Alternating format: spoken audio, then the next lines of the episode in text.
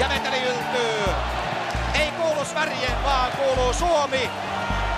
Sekunnit kuluvat. Suomi on maailmanmestari.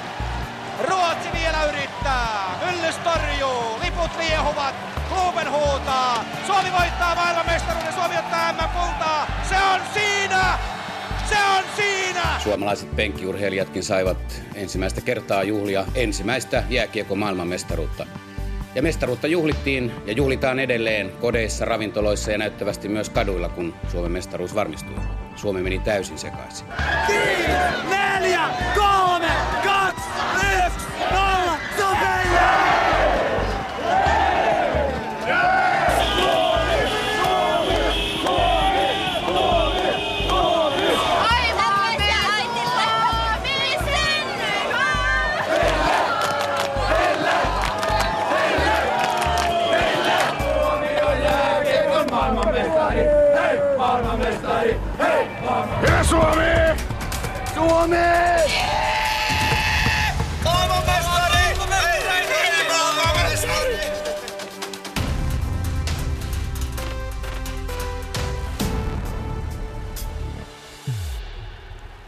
Antti Törmänen, Ari Sulander, Erik Hämäläinen, Esa Keskinen, Hannu Virta, Janne Niinimaa, Janne Ojanen, Jarmo Myllys, Jere Lehtinen, Juha Ylönen, Jukka Tammi, Marko Kiprusov, Marko Palo, Mika Nieminen, Mika Strömbäri, Petteri Nummelin, Raimo Helminen, Raimo Summanen, Saku Koivu, Sami Kapanen, Tero Lehterä, Timo Jutila ja Ville Peltonen. Siinä se porukka, joka tasan kaksikymmentä vuotta sitten kello kahdeksantoista nolla kuusi sinä sunnuntai-iltana voitti Suomelle jääkiekon maailmanmestaruuden. Tervetuloa Yle Puheen urheiluiltaan, joka tänään on Never Forget-ilta, koska eihän tuota jääkiekon M M-kultaa ikinä unohdeta. Janne Nieminen tänään tuottajan roolissa, Joonatan Kotila hoitelee äänitarkkaamoa ja meikäläisen nimihän on Kaitsu Kunnas. Tänään ollaan yhteydessä moneen suuntaan, moneen pelaajaan ympäri ämpäri maailmamme, mutta studiossakin on kolme herraa. Tervetuloa Jukka Tammi, Mika Nieminen ja Timo Jutila. Kiitos. Kiitos. Mitä tämä M M-kulta teille merkitsee tänä päivänä? Upea muisto. Tietenkin kantanut eteenpäin itseäni. Nyt vaan muistona, mm. ei sen puolella. Soiko ilmakitara vielä? Ei. Ei edes saunalauteen jälkeen. Joo. Joo, ei se ole, tota, niin kuin sanoin, loistava muisto. Ja kyllähän se silloin alun, alun alkaen oli vähän niin kuin, että eihän tämä nyt se kummempi mestaruus ollut, vaikka sekin mun ainoani oli, mutta sitten jälkikäteen sitä rupesi tajuaankin oikeasti, kun Jutilakin veti siinä elokuun loppuun asti pokaalin kanssa ympäri Suomea, että kyllähän tämä nyt jonkin verran tuntuu. Ja kyllä se vaan niin kuin jatkuvasti, että onhan se iso juttu ollut. Joo, kyllä se on muistossa vieläkin ja ennen kaikkea se, se joukkue, mikä siinä, siinä oli yhdessä tekemässä se homma, niin on jäätävät muistot positiivisesti siitä ryhmästä, mitä se matka meni. Ja vuosi takaa siitä, mitä Milanossa kävi, että oltiin jo lähellä ja sitten vuoden päästä saatiin sitten joukkueena se saavutettua. Niin. Hieno juttu. Ei, niin. muuta, ei muuta kuin lisää niitä. Lisää niitä. Mika Juti otti tuon Milanon puheeksi. Silloin kaksi rankkaria ja, ja sä olit vähän erilainen sankari kuin sitten vuosi tämän jälkeen. Mitäs jos tätä kultaa ei olisi tullut? Paljon sä olisit niitä rankkareita miettinyt näiden vuosien aikana? Saman verran kuin nytkin. Eli en yhtään. Itse asiassa muutama päivä näin sitten taas koosteen tästä jutusta ja siinähän puhuitte just tätä, kuka se nyt olikaan sitten, joka kuudelta veden jalat alta siinä. Että siellä oli moraalinen maailmanmestarius siinä vaiheessa, että niin tuomarivirheeseen kaaduttiin ihan selkeästi. Ja, mm. ja mä kysyn nyt ihan julkisesti tämä jutukin, että mitä sitten, jos mä olisin tehnyt maali? Mm. Oltaisiko me voitettu maailmanmestaruus? Kuka tietää? Mm. Peli tasan. Ei, se on justi tällainen ja se tosiaan Brindamuri veti, veti kurrinurin siinä keskialueella ja sitten tota niin. Meidän mistä vilpillä, mutta se bulgarialainen tuomari niin ei nähnyt sitä. Mutta tuota samaa hengenvetoa, niin siinä kumminkin niin pelattiin kymmenen peliä ja yhtään peliä ja hävitty siellä Italiassa, niin Milanossa, Kanatseissa, niin yhtään varsinaisella peliajalla. Tämä vettiin yksi rankkarikisa.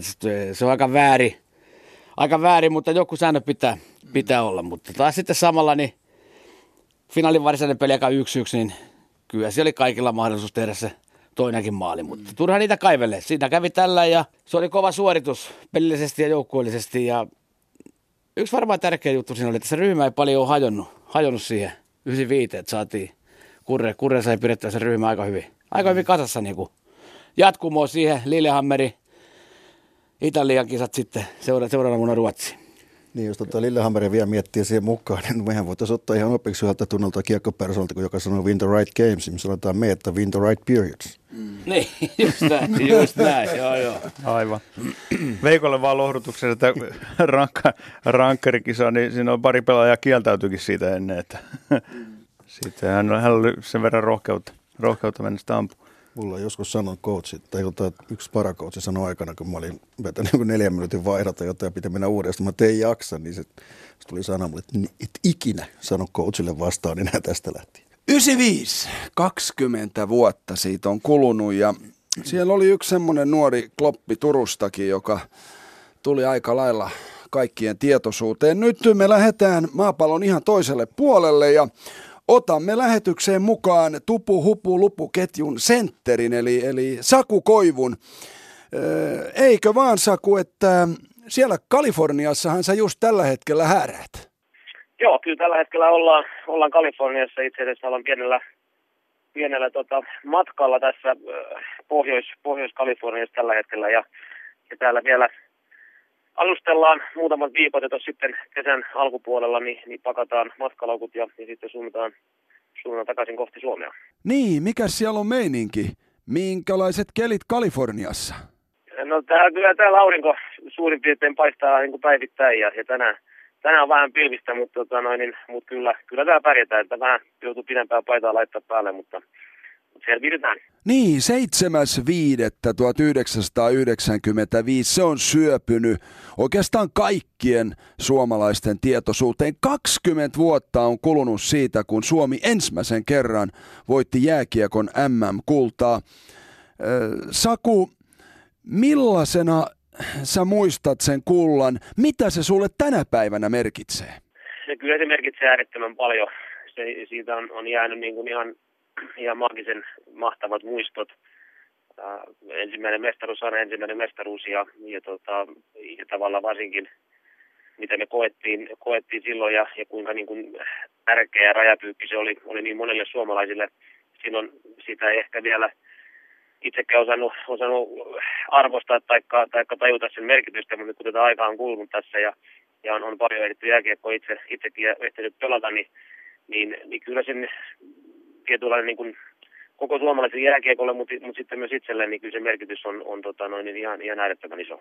Mikä on sun vahvin muisto ton yhdeksänkymmentäviisi-turnauksen tiimoilta? Sanotaan kyllä se varmaan viimeinen, sanotaan kaksi minuuttia siinä vaihtopenkillä, kun, kun lukemat tuli jo aika selvät ja, ja, ja se tavallaan se riemu alkoi purkautumaan, niin... niin se semmoinen yhteenkuuluvaisuuden tunne siinä kaikkien kanssa ja, ja se, se saavutettu määränpää, mitä siinä oli pari vuotta sitten jo tavoiteltu ja oltu äärettömän lähellä, niin, niin sen tavallaan tajuaminen, että hei, nyt se on, on tapahtumassa ja, ja, ja sitten, sitten tietysti se ilo siitä ja riemu, niin, niin se on kyllä jäänyt, jäänyt sitten hyvin pysyvästi tuonne mieleen, että tota noin, niin, siinä on kuitenkin aika katkeria tappioita niin olympialaisissa kuin edellisissä M M-kisoissa ja, ja tavallaan sitten ne Ne tappion tunteet pystyttiin kääntämään sitten ää, voitoksi ja, ja tavallaan se tunne siinä ja siinä hetkessä eläminen, kun, kun niitä viimeisiä sekunteja siellä kentällä pelattiin. Niin täällä studiossa on Taisto Tammi, Veikko Nieminen ja Juti, kaikkien Timo Jutila. Ja lähetyksen aikana soitellaankin ympäri ämpäri ja saadaan kontakti pelaajiin, yhdeksänkymmentäviisi-kaaderin pelaajiin. Ähm, Saku...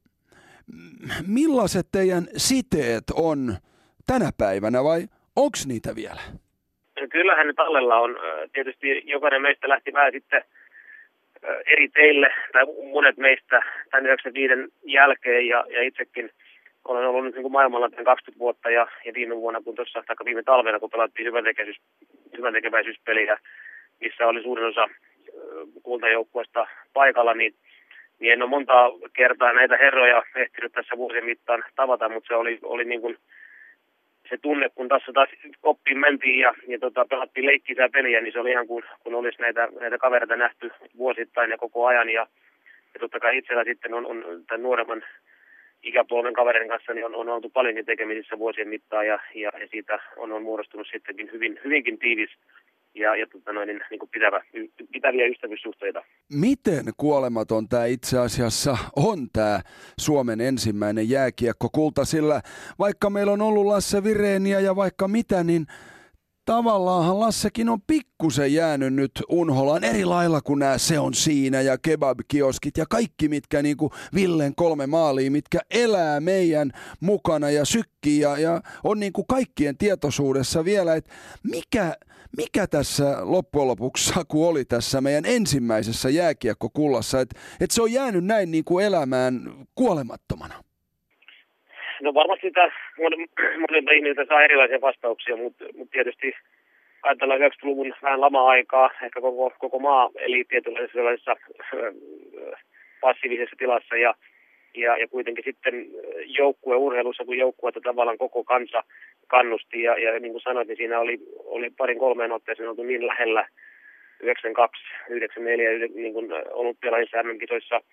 Ja, ja, tota noin, ja tavallaan jääkiekko muutenkin jo niin kuin lajina oli nostamassa kahdeksankymmentäluvun lopun jälkeen niin kuin itseään hyvinkin vahvasti pinnalle. Ja, ja tota, se, mitä sitten oikeastaan tapahtui, koska silloin kun mekin voitettiin ja, ja Tukholmasta takaisin Suomeen palattiin, niin ei mekään osattu odottaa, että onko siellä muutama tuhat ihmistä vastaassa vai mitä, mitä on niin kuin odottamisen, odottaminen. Ja, ja, tota, ja sitten kun me nähtiin ne ihmismassat kaduilla, niin kyllä se meillekin oli äärettömän iso yllätys, positiivinen yllätys. Ja, ja tota,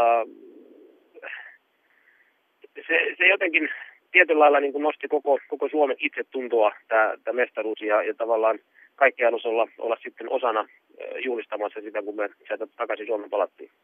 Talvisotahan aikanaan yhdisti koko Suomen sinivalkoisten värien ympärille. Tämä on ehkä vähän rajua nyt lähteä hakemaan yhtymäkohtia tähän kiekkovoittoon, mutta mitä sä Saku luulet, onko tässä kuitenkin jotain sellaista samaa, että koko kansa yhtäkkiä pohjoisesta etelään, lännestä itään, rikkaasta köyhään yhtyi niin kuin tämän kiekkovoiton ympärille?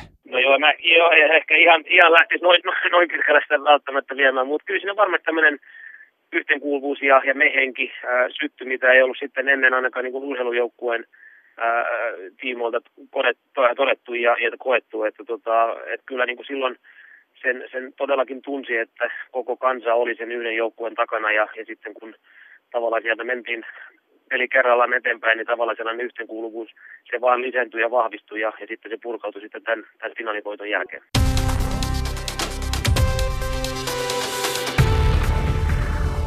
Harvoin tuollaista fiilistä pääsee kokemaan Jukka, Timo ja, ja, ja Mika. Mitä mietteitä, kun kuuntelitte Sakua? Ei voi kun yhtyä.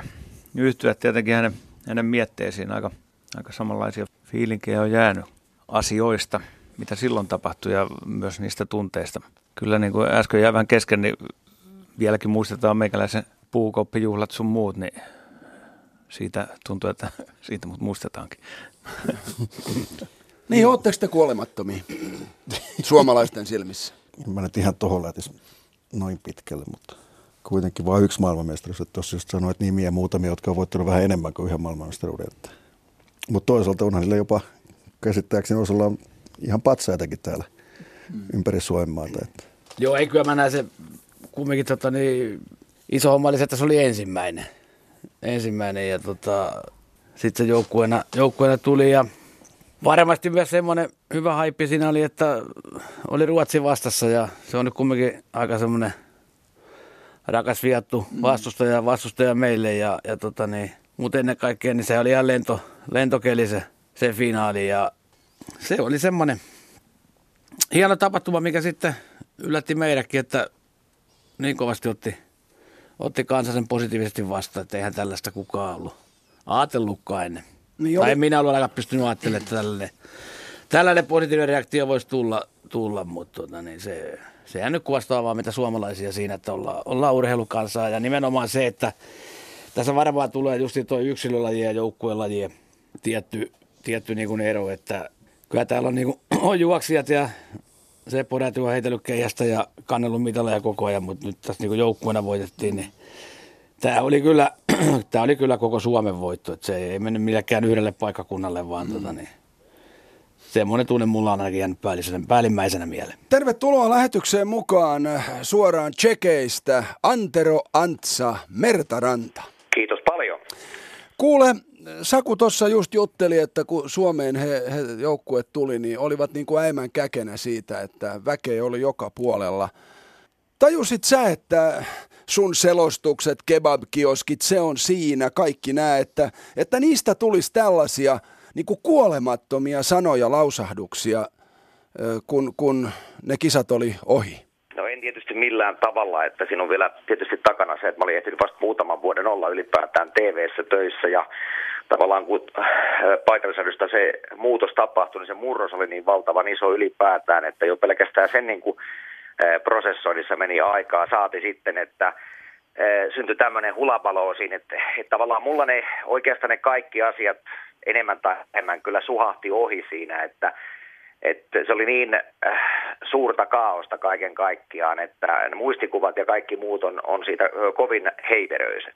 Miksi sun mielestä, Antsa, tämä jääkiekon M M-kulta yhdeksänkymmentäviisi on niin iso asia Suomelle? No, kyllä mä tietysti ajattelen ilman muuta sillä tavalla, että Suomessa elettiin tietysti yhdeksänkymmentäluvun alussa aika voimakasta laman aikaa ja ihmiset oli monella tavalla niin kuin väsä, väsähtäneitä siis kaikkeen, niin kyllä mä näen sen todella isona asiana koko suomalaiselle yhteiskunnalle, että, että tämä metsäläiskansa niin kuin sai iloa jostakin ja mun mielestä elämässä ylipäätään tämmöisen ilon hakeminen on äärimmäisen arvokas asia, että me ollaan Suomessa pikkusen semmoisia, me ollaan kateellista kansaa ja me ollaan pikkusen tämmöistä niin kuin sulkeutunutta kansaa, niin silloin kun meillä on riemun aihetta, niin silloin sitä pitäisi kyllä aidosti niin kuin osoittaa, ja tässä tapauksessa yhdeksänkymmentäviisi se suurin ansio edelleen on se, että koko suomalainen yhteiskunta, sanoopa kuka mitä hyvänsä, niin nytkähti varmasti jonkun verran eteenpäin. Siitä tuli tämmöinen yhteinen kokemus ja kollektiivinen kokemus. Timo, Mika ja Jukka, tää, nämä on suuria sanoja. Te muutitte suomalaista yhteiskuntaa. Tuntuiko siltä? No en mä, en mä, en mä osaa ajatella kyllä sillä lailla, mutta tuotiin varmasti iloa. Tuotiin iloa, että tota, sen tässä on, niinku, on niinku kohdana, mutta tämä on jääkiekkoa, mutta kyllähän voittaminen on aina kivaa. Joo, se on kyllä vaikea ymmärtää, että olisi muuttanut yhteiskuntaa, mutta tota, niin kuin Juti tuossa taisi sanoakin, että eihän tässä kukaan niin odottanut, vaan Saku sanoi siinä, että ei, niin kuin, ei välttämättä niin kuin, että muutamat tuhat, että muutama vuosi tultiin Prahasta ekan M M-mitalin kanssa, oliko siellä viisisataa ihmistä vastassa, että, että kyllä se oli ihan käsittämätön juttu, että miten paljon sitä olikin sitten loppujen lopuksi. Antsa, Saku tuossa just jutteli, että vahvin muisto hänellä kisoista oli ne viimeiset kaksi minuuttia. Miten sä itse tänä päivänä koet ne selostukset, ne hetket, sen viimeisen kaksiminuuttisen? Mun omat muistikuvat tietysti myös siitä on, on varsin puutteelliset, että ehkä kaikkein enemmän mä muistan sen niiden viimeisten kahden minuutin aikana sen, kun alkoi mikrofoneja niin kuin tulla, tulla nenän eteen siihen joka puolelta. Ja se oli vähän ymmärrykselle vaikea paikka, että miksi niitä mikrofoneja alkoi siihen tulla todellakin, että niitä tuli ympäriinsä sieltä, mutta se peruslähtökohta mulla edelleen on, on siihen koko otteluun se, että tota, ne muistikuvat siitä on äärimmäisen hatarat kaiken kaikkiaan. Et kyllä se mun mielestä, se on mun muistilokeroissa niinku semmoisena asiana, että ehkä joskus sitä aikanaan, kun semmoinen hetki koittaa, niin mä sen ottelun katon kokonaan, koska mä en ole nähnyt tähän päivään mennessä sitä ottelua ikinä kokonaan, vaan mä oon tietysti nähnyt siitä totta kai pätkiä, että tämän takia se, sen kokonaisuuden hahmottaminen on äärimmäisen vaikeaa, mutta se viimeisen kaksi minuuttia tietysti ja viimeiset hetket mä muistan sillä tavalla ja sen tunnetilan ja kaiken sen, mitä siellä kentällä tapahtui, niin Niin, mutta sitten sen jälkeen tulee semmoinen pitkä pimeä tyhjyys sen pelin jälkeen, mitä on tapahtunut. Taisto, sun ilmakitara soi silloin. Sä sanoit, että sinut muistetaan siitä. Oot sä yllättynyt, että se on siinä ja nää on, on, on elänyt kaksikymmentä vuotta ja elää vielä? No joo, kyllähän se, on, kyllä se yllättää vieläkin. Ja vieläkin ja vähän joskus jopa vaivautuneena, vaivautuneena niin joutuu, joutuu sitten vastailemaan. vastailen siihen ottelun jälkeisiin tunnelmiin ja mitä silloin tapahtuikin, niin, niin tota, ei silloin ajatellut yhtään, että tällaista voisi niin kuin tulla sitten, että tämä vielä muistetaan kaksikymmentä, ehkä kolmekymmentäkin vuoden päästä, mutta se muistaa se, se ne ihmiset, jotka sen näki. Ei, toivottavasti ei. Mä neljänkymmenen vuoden päästä tässä vielä menen, niin kukaan muista, mä to- toivoisin. Niin. Isältä pojalta on hyvin sanottu kyllä, että mä olin tuossa muutama vuosi sitten vetämässä Tapparan kiekkokoulua, ja se oli about kahdeksanvuotias poika tuli siihen, niin kun se oli edellisenä päivänä ollut siellä jäällä, ja sitten seuraavana aamuna tuli siihen jäällä, että ootko sä maailmanmestari? Mä ajattelin, juu. No joo, kun isän kanssa juttelee, isä näytti hänelle videoita.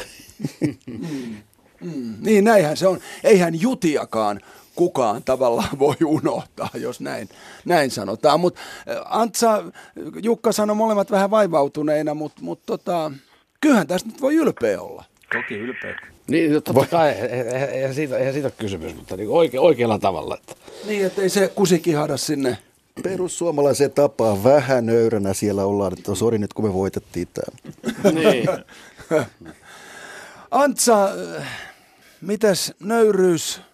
Mä tiedän, että sä et ole mikään koppava kaveri. Edelleenkään käsittääkseni en, että tosin oman tieni kulkee kyllä, ja siitä joku saattaa saada sen käsityksen välillä, että, että onkohan tuo kaveri ihan kartalla, mutta tähän on helppo vastata, että en, en missään olosuhteissa. Vielä, vielä Antsa viimeise, viimeiseksi kysymykseksi.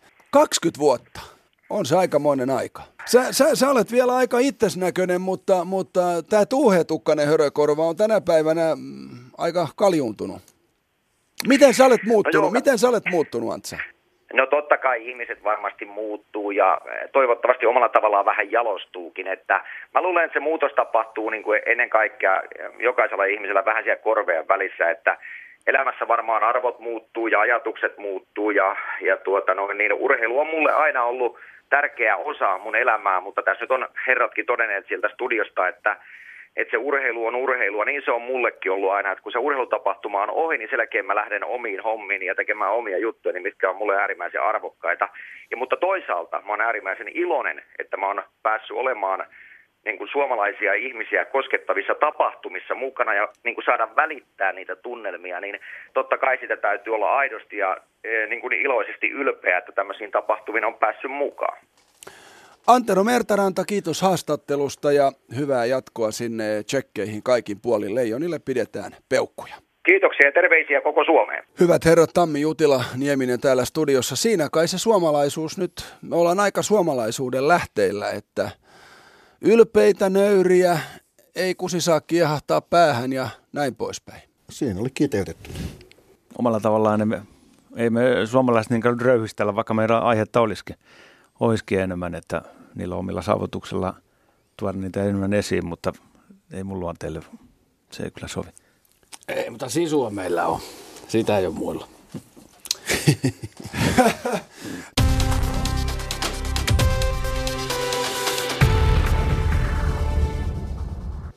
Otetaanpas tähän väliin muutama nimi myös, eli Kurt Lindström, Hannu Aravirta, Jari Kaarela, Esko Nokelainen. Siinä valmennus vuonna yhdeksänkymmentäviisi.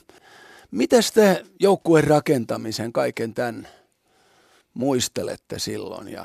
Mulla on ainakin semmoinen muistikuva, että, tota, että Kurre aika ajoissa ilmoitti määrätyille pelaajille, että niin kun, sä oot kisossa, jos ei mitään ihmeitä satu, että niin loukkaantumista tai selkeä tai jotain niin sanottua tason tippumista, että... Että hän oli kyllä aika hyvin niin kuin kartalla siinä alusta asti, että hän teki sitä johdonmukaisesti, että aika mä tiedän, niistä yksin tehnyt, mutta että näin mulla ainakin semmoinen muistikuva, että se muutama vuosi, mitä hän oli siinä mukana, niin oli aika selkeä linja, että runko, oli, runko tiesi periaatteessa jo varmaan joulun paikkeilla, joulun jälkeen, että kisoissa on, jos ei mitään kummallista tapahdu. Kyllä joo, joo ja sitten tota, tietysti tähän, varsinkin tähän kisaan yhdeksänkymmentäviisi, niin tota, oli, oli myös aika... Tota, niin, poikkeuksellisia päätöksiä, lähdettiin kuudella, kuudella keskushyökkäjällä niin kuin sinne kisojen liikkeelle ja, ja tota niin, sehän kuvastaa vaan sitä, sitä joukkuetta, millainen se oli, eli rooli kun rooli sopi, sopi sitten joka jätkälle ja, ja tota, se on kyllä niin kuin hatunnoston arvoinen, arvoinen suoritus. Kertoo sitoutumisesta. Niin, ja kertoo varmaan siitä, Jukka Tammi, että jos pelaajat teki hyvää jälkeen, niin valmennuskin tiesi, mitä teki. Joo, kyllä. Kyllä, joo. Itse, itse muistaakseni tiesin, tiesin mukana ollosta jo, taisi olla jouluna. Minä vuonna? Jouluna. yhdeksänkymmentäneljä, että, että ollaan. Tai ainakin, ellei, niin kuin Veikko sanoi, että ellei mitään mullistavaa tapahtui. Sitä valmennus, valmennusmetodia, mitä käytiin niin kuin läpi ja sitä pelisysteemiä lyötiin sisään, niin sehän, mikäli mä oikein muistan, niin eihän me harjoituspeleissä kovin hyvinkään siinäkään vuonna. Sitten se vaan rupesi loksahtamaan paikalleen, paikalleen nämä ottelut, se peli, pelitapa. Niin, siis kyllähän tuossa nyt lähdetään siitä, no hävittiin kuitenkin peliturnauksessakin, että mm. jos täällä ei kahdenkymmenen vuoden sykleissä historia toistaisi itseensä, niin tähän näyttäisi ihan hyvältäkin. Just näin. Mm. Tervetuloa mukaan lähetykseen Esko Noksu Nokelainen. kaksikymmentä vuotta siitä kullasta on kulunut. Kiitos vaan. Terve. Terve, terve. Millaisena se sun sydämessä on nyt toi kulta? No, mikä siinä? Sehän on, jos ihan päällimmäisenä ajattelee, niin minusta tuntuu, että kaikkein päällimmäisenä jää mieleen se taiston kalsarin tanssi sen pytyn kanssa. Että se ehkä kuvasti kaikkein eniten, että siinä purkautui valtava ilo sitten sen voiton jälkeen. Niin, niin, kun, niin siitähän mut muistetaan. Niinhän se meni. No kyllä, mä menin sitten Ruotsin töihin sen jälkeen heti, niin tuota, ei sielläkään, niin kaikki muisti ainoastaan Ville Peltosen ja Jukka Tammen tanssi. Jokainen siinä kaupungissa, missä minä olin. Noksu, täällä pojat jutteli, että hyvin, hyvin aikaisessa vaiheessa kerrottiin niille pelaajille, jotka ovat M M-aktuelleja, että sä oot, sä oot mukana. Oliko tämä yksi joukkuehengen A ja O? No kyllä se varmasti sillä tavalla on, että, että se tuopi luottamusta pelaajaankin ja tietää mitä kohti on menossa. Että viime hetken valinnat ei ole minun mielestä koskaan hyviä. Ei ole ollut eikä tule koskaan olemaankaan. No entäs tämä Lindströmin kurre sitten? Hänestähän liikkuu vaikka mitä juttuja ja hän, hän kirjoitti sen kirjeenkin joukkueelle loppuottelupäivänä ja sä sait taisit kääntää sen ja, ja, ja vaikka mitä. Millaista oli Kurren kanssa tehdä duunia? Hauskaahan se oli.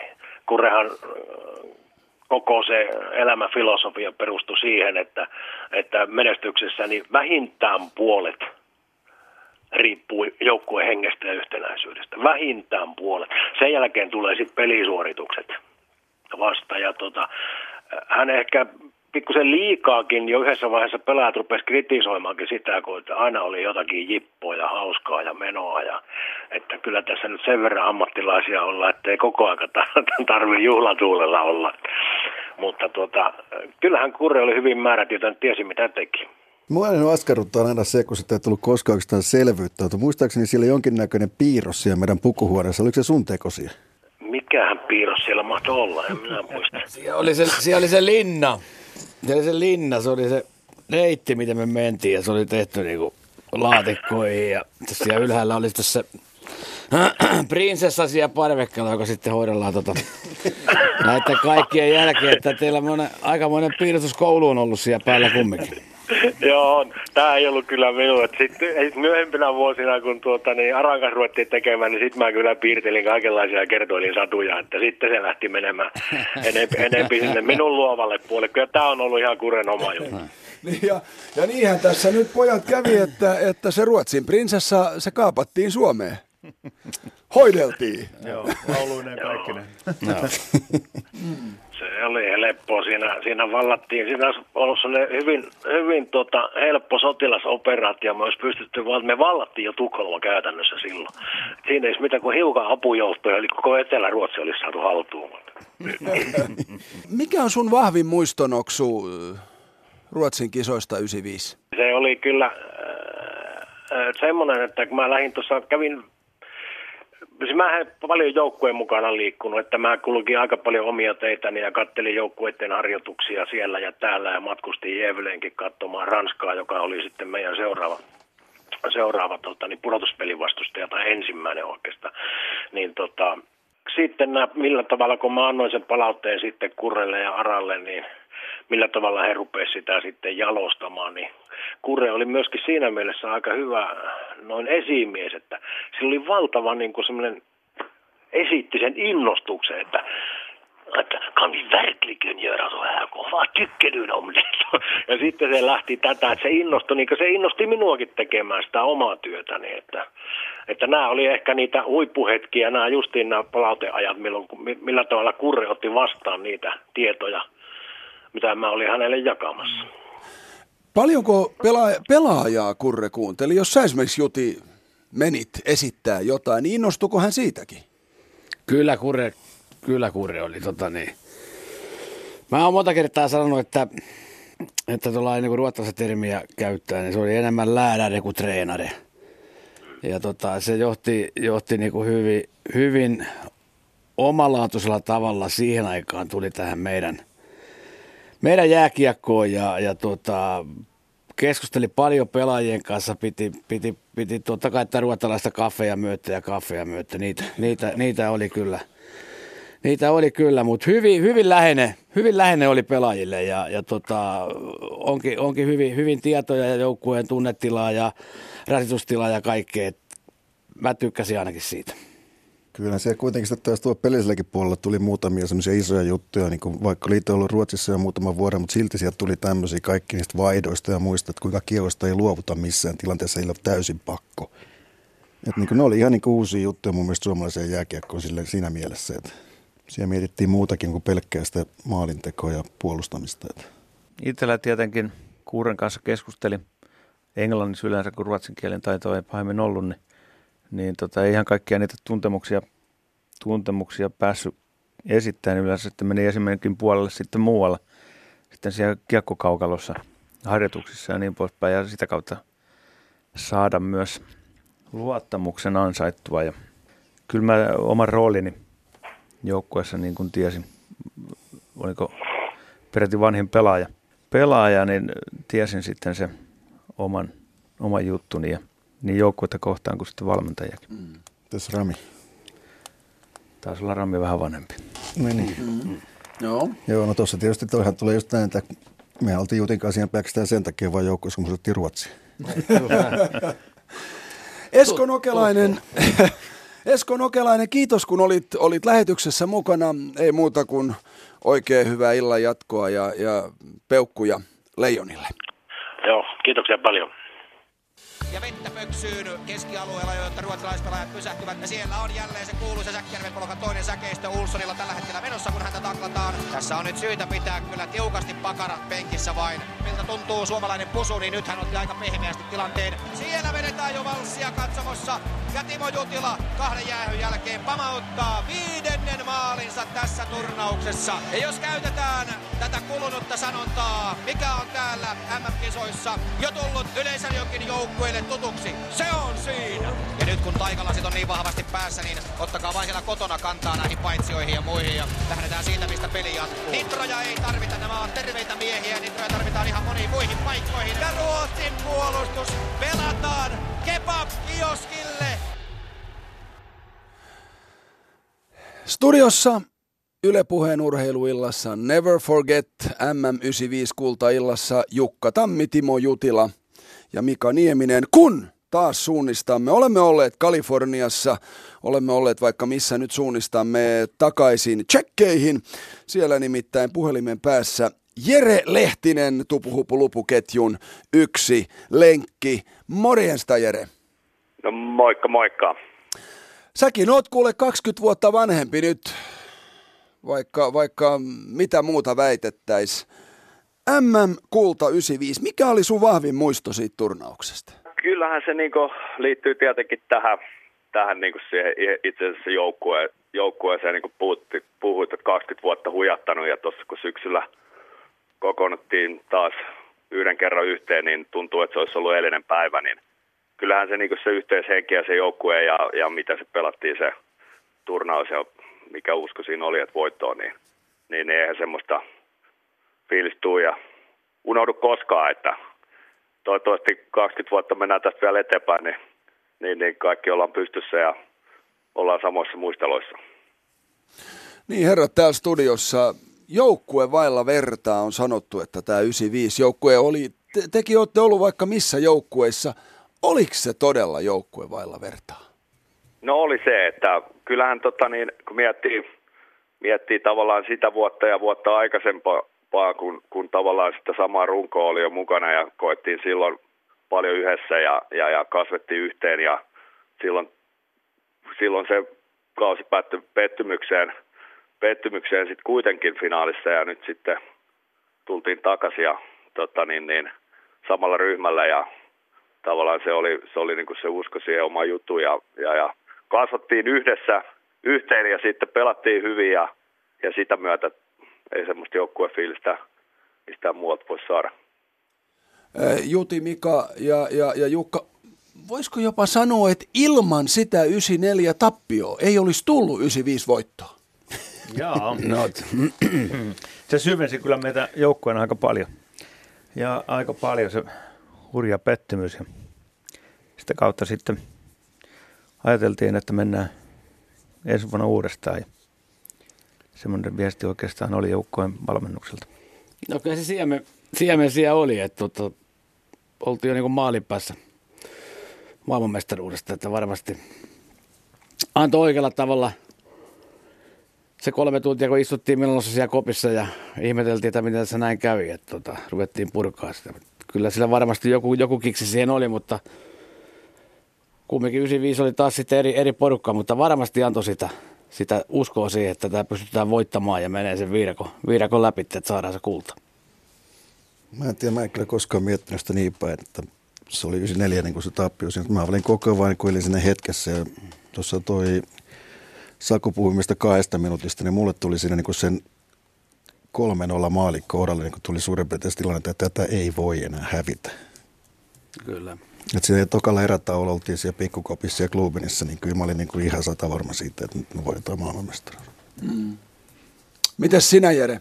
Kyllä mä niin kuin sanotaan, että kiksit sieltä tuli, mutta tota, kyllä se niin kuin kasvaminen yhteen enemmän mua niin kuin siinä, että se sama ryhmä runko pysyi siinä ja, ja tavallaan se kokemus siellä teilliset kaudelta, mutta toisaalta, toisaalta uusi kausi ja niin kuin Veikko sanoi, se, se oli kyllä ihan hyvin, että en mä tiedä siinä hetkessä, kun eletään, eletään ja pelataan pelejä, niin ei sitä, ei sitä sillä muista, mutta kyllähän se jonkin takaraivoilta ne on jäänyt kuitenkin ne muistot, muistot sieltä edelliseltä kaudelta, mutta, mutta hetkessä kuitenkin mä elettiin. Mä en ja, ja, ja, sä et muista mitään, mutta, tota, mutta niin kuin se, se niin kuin fiilis, fiilis niin kuin, kun lähdettiin siihen itse asiassa peliin, niin ei, ei, ei sinne lähdettiin niin kuin, tavallaan ei sitä lähtenyt niinku yrittää voittaa, vaan se lähti voittaa. Että kyllä se usko oli niinku ennen sitä peliä aika, aika vahva. Että tietenkin peli oli pelattavana, mutta tota, niin itsellä oli aika, aika vahva fiilis siihen jo lähtökohtaisesti koko, koko finaaliin. Että, et, et, vaikka vaikka asian edelleen ei menty missään vaiheessa, niin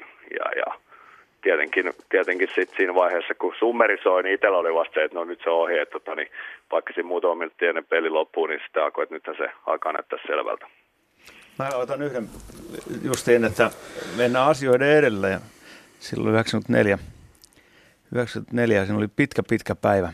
Peli oli illalla kahdeksalta muistaakseni ja oli pitkä päivä ajatella asioita siinä ennen finaalia. Silloin, silloin ihan itsellä semmoinen, kuinka kävi niin kuin mietti jo itsensä kenties sen finaalin voittajana, niin, niin tota, sit mä opin. Se opetti mua elämässä eteenpäin siinä mielessä, että älä mene asioita edellä. Ja älä pidä itseäsi voittajana. Ei, vaan älä mene asioita edellä. Elä hetkessä. Jere, tässä oli puhetta myöskin siitä, tästä Kurt Lindströmin, kun koko ajan oli jotain pientä jippoa. Sä olet nyt Suomen Leijonien G M. Mitäs tuota, ajattelet sä esimerkiksi, että no kaksikymmentä vuotta sitten tehtiin noita, pitäisikö tässä keksiä jotain? Vai onks, rakentaako joukkue enemmän itse itsensä kuin valmennusjoukkuetta? Kyllähän se on ajat muuttunut, että se täytyy myöntää, myöntää mikä oli silloin ja jippoja oli ja kaiken näköisiä juttuja, mitkä loppupeleissä sitten kyllä palveli hyvistä kokonaisuutta, vaikka ehkä välillä ei tuntunut oikealta, että lähtee touhuun, touhuun ratsastushommiin sun muita, muita ja tämmöisiä. Tämmöisiä ja, tota, niin, ja, ja tosiaan purjehdusreissus sinne lumisateeseen, mutta tota, kyllä nämä ajat on muuttunut ja ihmiset on muuttunut ja uusi sukupolvi on tavallaan vähän erilaista. Että, ja kyllä, kyllä niin kuin nykyään vähän mennään sillä lailla, että, että mitä halutaan, että turha väkisin änkeä sinne liikaa ohjelmaa, kuitenkin tiukat paketit nämä turnaukset on ja sillä lailla, mutta se on tosiaan se kuitenkin, että ajatukset täytyy saada välillä pois siitä jääkiekosta, koska se palvelee sitä kokonaisuutta kuitenkin sitten, ja vaikka kaikki ei, ehkä kaikkia ei miellytä se, mutta, mutta ehkä myöhemmin, myöhemmin ne hyväksyy myös sen, että, että tämä on saanut jotain muuta ajateltavaa siinä turnauksen keskellä. Niin mä varovasti tämä formuloin näin, että nämä herrat, jotka täälläkin istuu ja sinä ja se joukkue, niin kuin Kurre sanoi, että lähdetään tuonne lumisateeseen purjehtimaan, niin te nyökkäsitte, mutta tänä päivänä niin sanoisiko pelaajat, että come on äijät, ei me lähetä. Siinä si- voisi vois tulla kyllä enemmän, enemmän sitä, ehkä se, ehkä se voisi ehkä alkaa sotia vähän vastaan, mutta tota, niin en, mä, en mä sillä lailla kuitenkin näe sitä, että kaikki kun lähtee turnaukseen on sitoutunut siihen ja, ja siihen ohjelmaan, mikä se on, ja, ja jos siellä tulee jotain, niin se kuuluu siihen. siihen. Mutta totta kai yritetään katsoa sitä pelaajien näkökantoita aika paljon, paljon kyllä, että mikä niille on se paras ja oma fiilis niin kuin niiden pelaajien kannalta. Mä oon samaa vielä siinä justiin, että kun ruvetaan katsoa kokonaisuutta, että siellä yli neljäkymmentä kaveria joukkue on mukana ja, ja tota, niin kuin Veikko sanoi silloin kerran, että mennään mennä raveihin vai mennäänkö pelaa. Mä ymmärrän, mä ymmärrän senkin puolen ja sitten taas Kipru, Kipru tykkää hevosista ja, ja kaikki on tällä, mutta se on aina haaste, haaste järjestää joku juttu, mikä sitten, sitten kaikille niin kuin oikein maistuu muu kuin maailmanmestaruus tai olympiakulta, mutta niin kuin Jere tuossa justiin sanoi, niin mä oon samaa mieltä siinä, että sitten pitää sitä asennenappia ja sitoutumista niin kuin löytää, löytää myös siihen yhteiseen juttuun, että jotain, jotain juttuja pitää tehdä myös yhdessä. Mm. Jere, kiitos haastattelusta ja ei muuta kuin lykkä Tillan Slovenia-peliin. Tsemppi. Hyvä, kiitos paljon. Siinä siis tuoreita tunnelmia tuolta Tšekin maalta. Kun te nyt katselette esimerkiksi tämän päivän nuoria pelaajia, Barkkoveja ja Ja, ja Puljujärviä ja näitä, niin, niin onko tämän päivän pelaaja hyvinkin henkisesti erilainen kuin te olitte? No ainakin tuntuu, kun tuossa judaritten kanssa ollut, että ei ne kyllä sen valmiimpi ole mihinkään. Tuntuu, että jopa päinvastoin, että siellä on vielä enemmänkin jossain muualla kuin jääkiekossa, että kaikki muut asiat on tärkeämpiä välillä. Mutta tietysti mä nyt puhun tästä viisitoistavuotiaiden maailmasta vasta. Että. Aika tota, varmaan ihan yhtä lailla menee laidasta laittaa niin kuin Niin kuin tuota, silloin meidänkin aikaa, että nyt katsoo vaikka Sakua ja Jereä ja Villeä. Kaapasen Samia, joka silloin, silloin tuli, niin on hyvin erityyppisiä. Esimerkiksi kun vaikka Niinimaa Janne. Janne on hyvä jätkä. Ja, mut, tuota, ne, joo, no mu, joo, muukin on hyvä jätkä, joo, joo. Mutta tuota, niin sitten katsoo taas, sanotaan tämän nuorta sukupolvea, niin katsoo nyt Granunin Mikkeä ja, ja Parkovin Sasaa. Aika valmiita jätkiä on tuollaisena niin kuin alle kahdeksantoistavuotiaana. Et tota, totta kai, kun se kehitys menee, menee ja sitten tuommoinen, että kun mitä nuorempana pääset niin kuin voittavaan joukkueeseen ja, ja tota, saat niin kuin menestystä, että et silloin niin kuin yhdeksänkymmentäviisi niin meillä oli aika hyvä niin kuin mix-up tuon joukkueen, jos puhutaan, ikähän on vaan numero, mutta oli kokeneempaa karttia ja sitten oli nuorempaa, nuorempaa karttia ja, ja tota, sieltä jätkä kasvoi kasvo sitten tota niin, kaikki maailmanmestariksi ja nuoremmat jatkoivat sitten matkaa ja osa, osa jatkaa vieläkin menemistään. Että, et, tota, niin, toi henkinen puoli on hyvin, hyvin haasteellinen puoli ja varmasti on ihan yhtä paljon eroja vielä tänäkin päivänä kuin oli, oli silloinkin. Jokainen, jokainen meistä, on, meistä on kumminkin niin kuin yksilö siinä joukkueessa. Joo, tuolla maalivahden puolelta voi sitten sanoa, sanoa sitten, jos ihan oikeasti taitotasoon mennään. Taidotasoon mennään, niin hirvittävä erohan siinä nykymolareissa ja silloin, silloin kun oltiin, niin valmiimpia ovat kyllä pelaajat, pelaajat tuomisiin isoihin ympyröihin kuin silloin oltiin. Että paineet on varmaan samanlaiset. Sen henkilöllä puolellahan se, se vahva, vahva aina pärjää. Sieltä ei heikot sortuu. Heikot sortuu noissa isoissa peleissä, että sen tulee tämäkin turnaus vielä näyttää.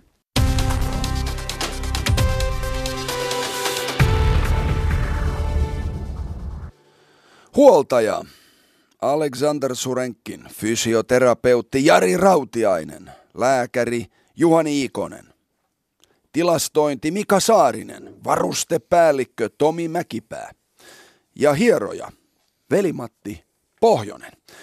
Tervetuloa Vellu Yle Puheen Never Forget-iltaan mukaan. Kiitos. Mika Nieminen on sanonut sinusta näin. Myös hieroja, Pohjoisen Vellu, oli tärkeässä roolissa. Hän piti joukkuetta henkisestikin kunnossa. Jos jollain oli huonosti asiat, Vellu pystyi auttamaan heti. Miltäs kuulostaa? Ensinnäkin Veikolle kiitos.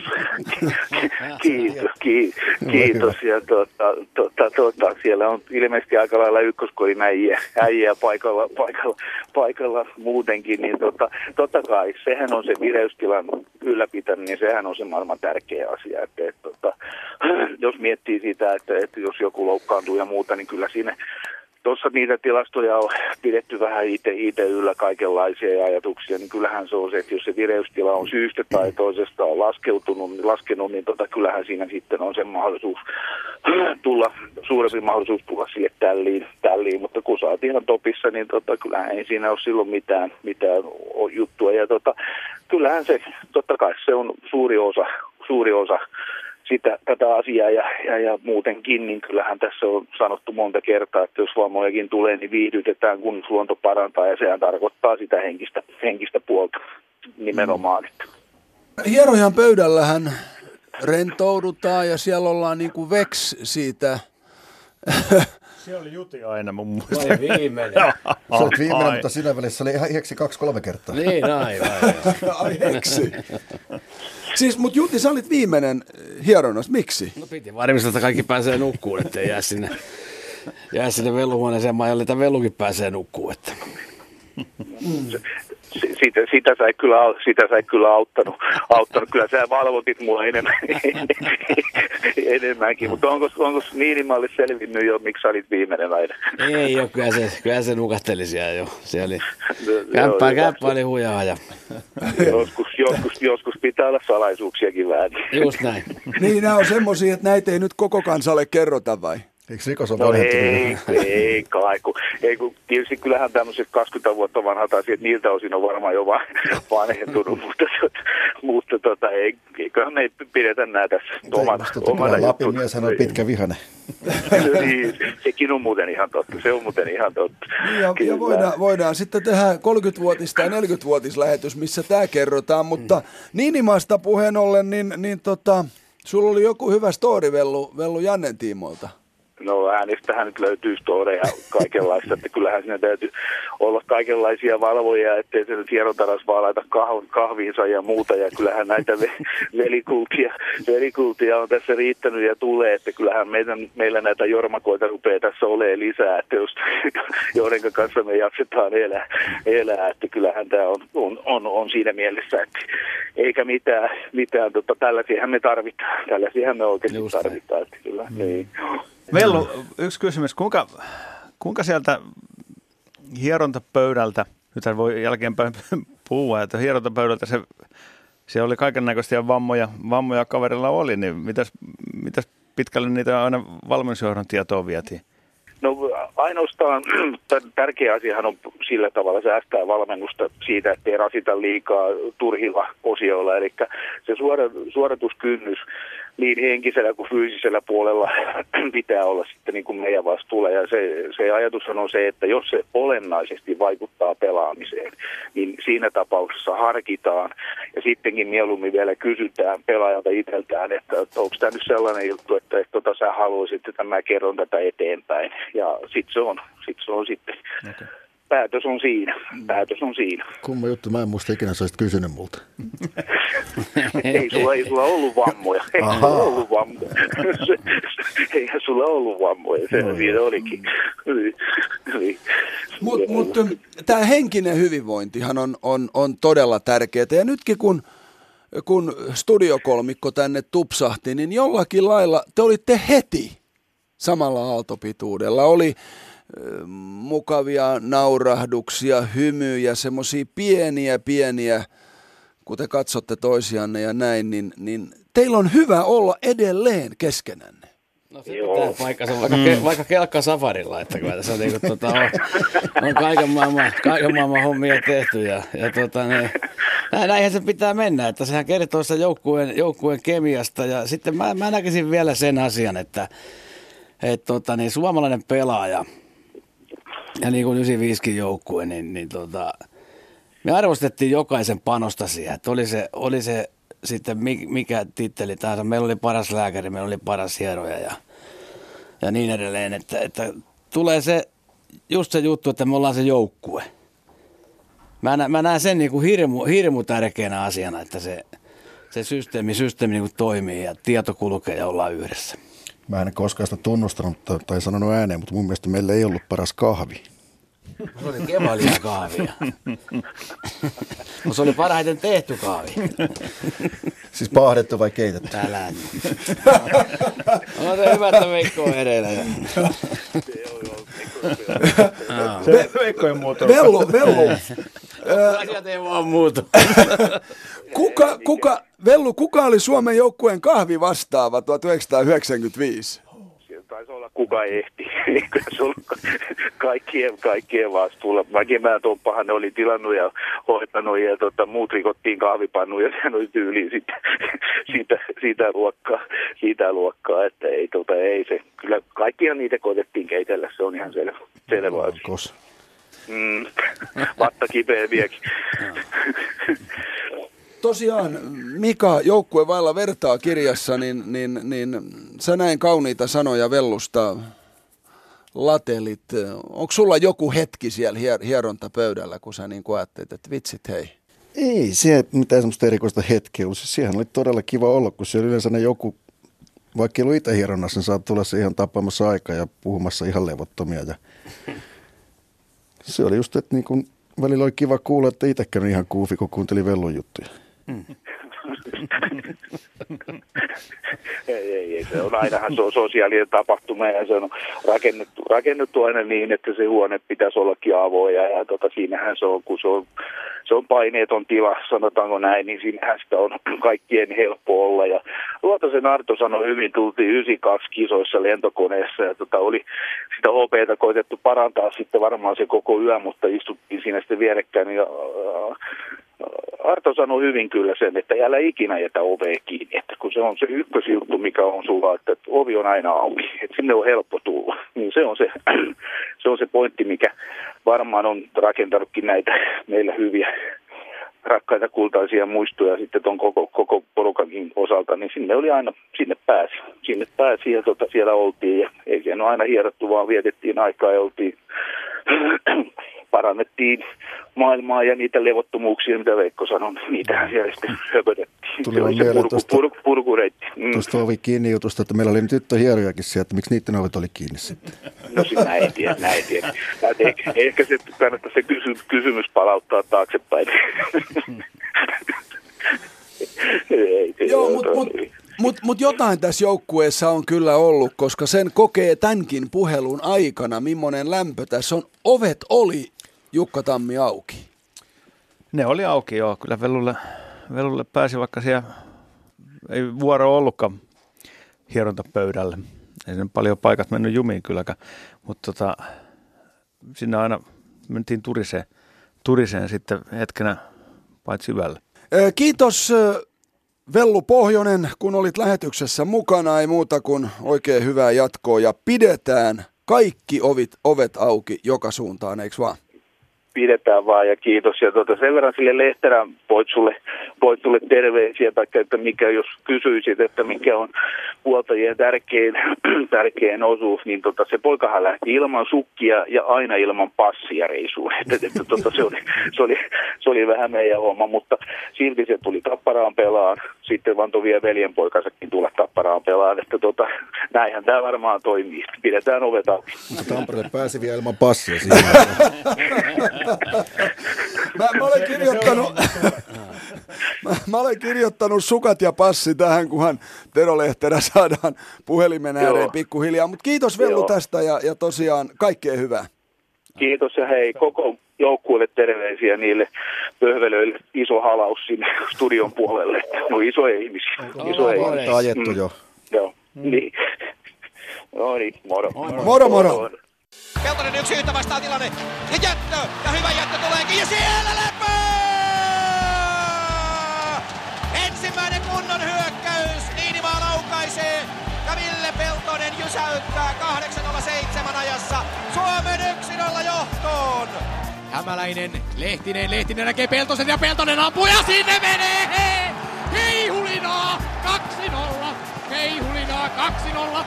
Sinne menee Ville Peltonen upean syötön päätteeksi ja Suomi johtaa jo kaksi nolla! Suomi pääsee kahdella kahta vastaan. Ville Peltonen, Saku on takana. Saku! Ja siinä on paikka! Ja sieltä se tulee! Ville Peltonen kolme nolla! Koivu pyörittää sinne puolustuksen keskustaan, lusikkapuolelta laukaus. Saman tien tasapaino menee, mutta Ville Peltonen ottaa kiekon. Se tulee samaan paikkaan. Jutila lauko! Ja siellä on! neljä nolla! Ja jokohan nyt taittuu! Joko nyt taittuu selkärankka!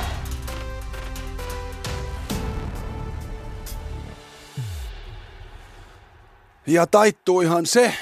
Istumme täällä siis Jukka Tammi, Timo Jutila, Mika Nieminen ja, ja meikäläinen Kunnaksen Kaitsu. Studiossa vedämme tätä Yle Puheen Never Forget-iltaa.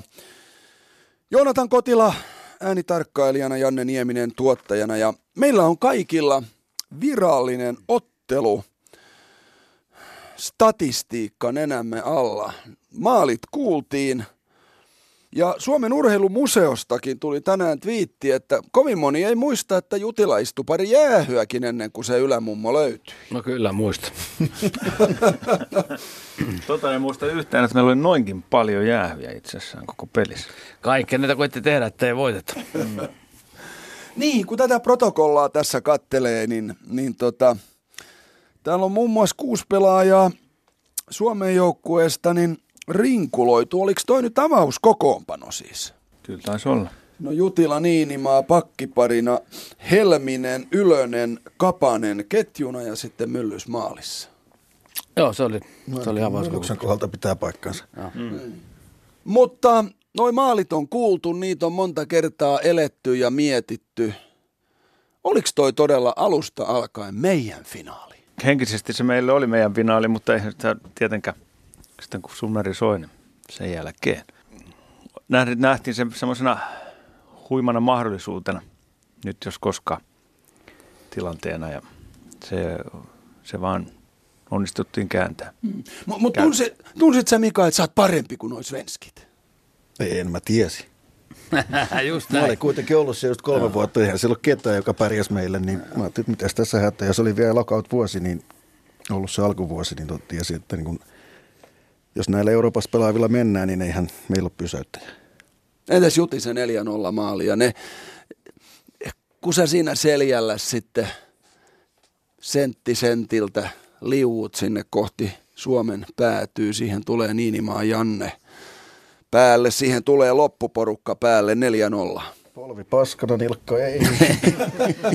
Joo, ei tos, mä, mä kompaan Veikkoa, Veikkoa tuossa, että siis silloin kun toi Ville teki se hätrikin siihen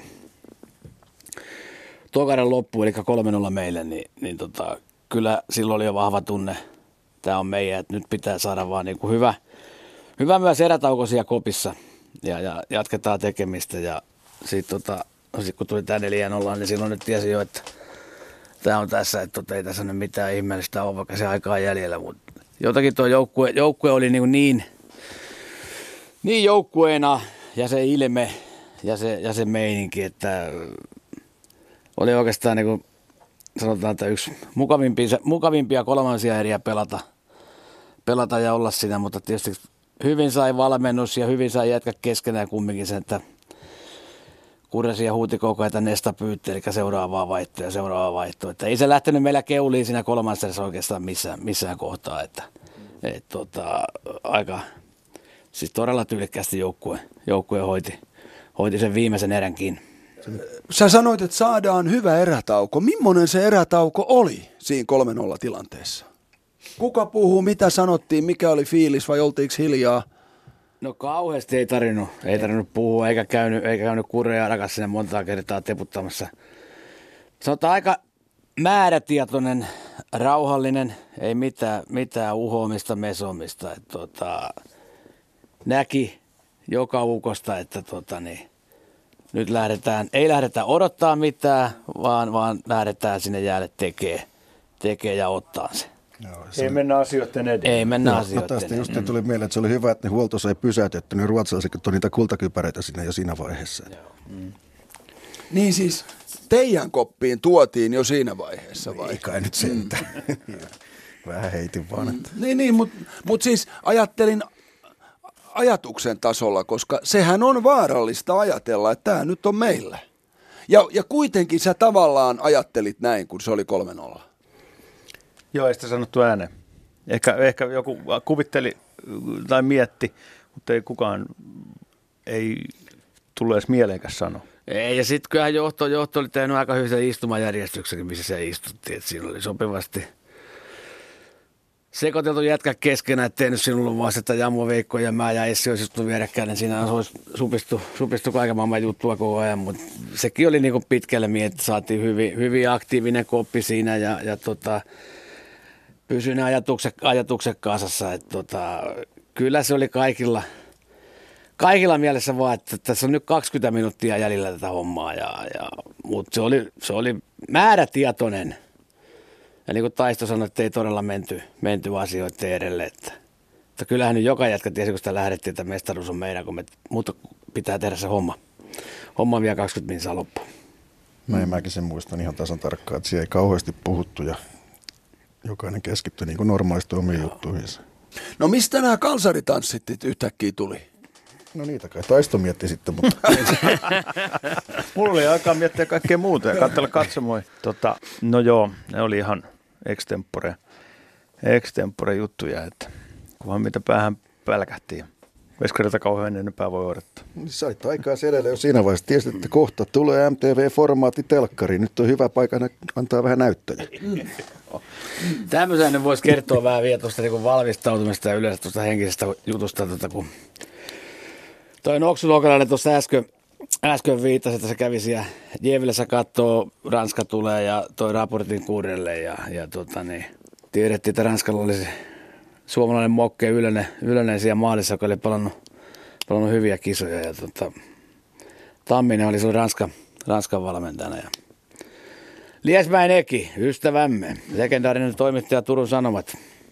Ei ole niin äkkiä varmaan Turun Sanomat tullut ikinä Tukholmaa, kun silloin tuli ja saatiin sitten se lehti, lehti sinne koppiin ja siellä oli se juttu sitten, että, että, että Liesmäki kirjoittaa ja Tamminen, Tamminen puhuu, että joo, tota, ensimmäinen kerta M M-historiassa, kun Ranska voittaa Suomen ja Suomella on pieniä pakkia ja ne on kovia hyökkää ja sitten Myllys, Myllys on ollut epävarma ja seterää, seterää, että saatiin aikamoinen tota, kiksi, kiksi niin kuin siitä ja sitten se huusi koko, koko, koko, koko pelin siellä Ranskan pojille, että kovin moni niistä englantia puhunut.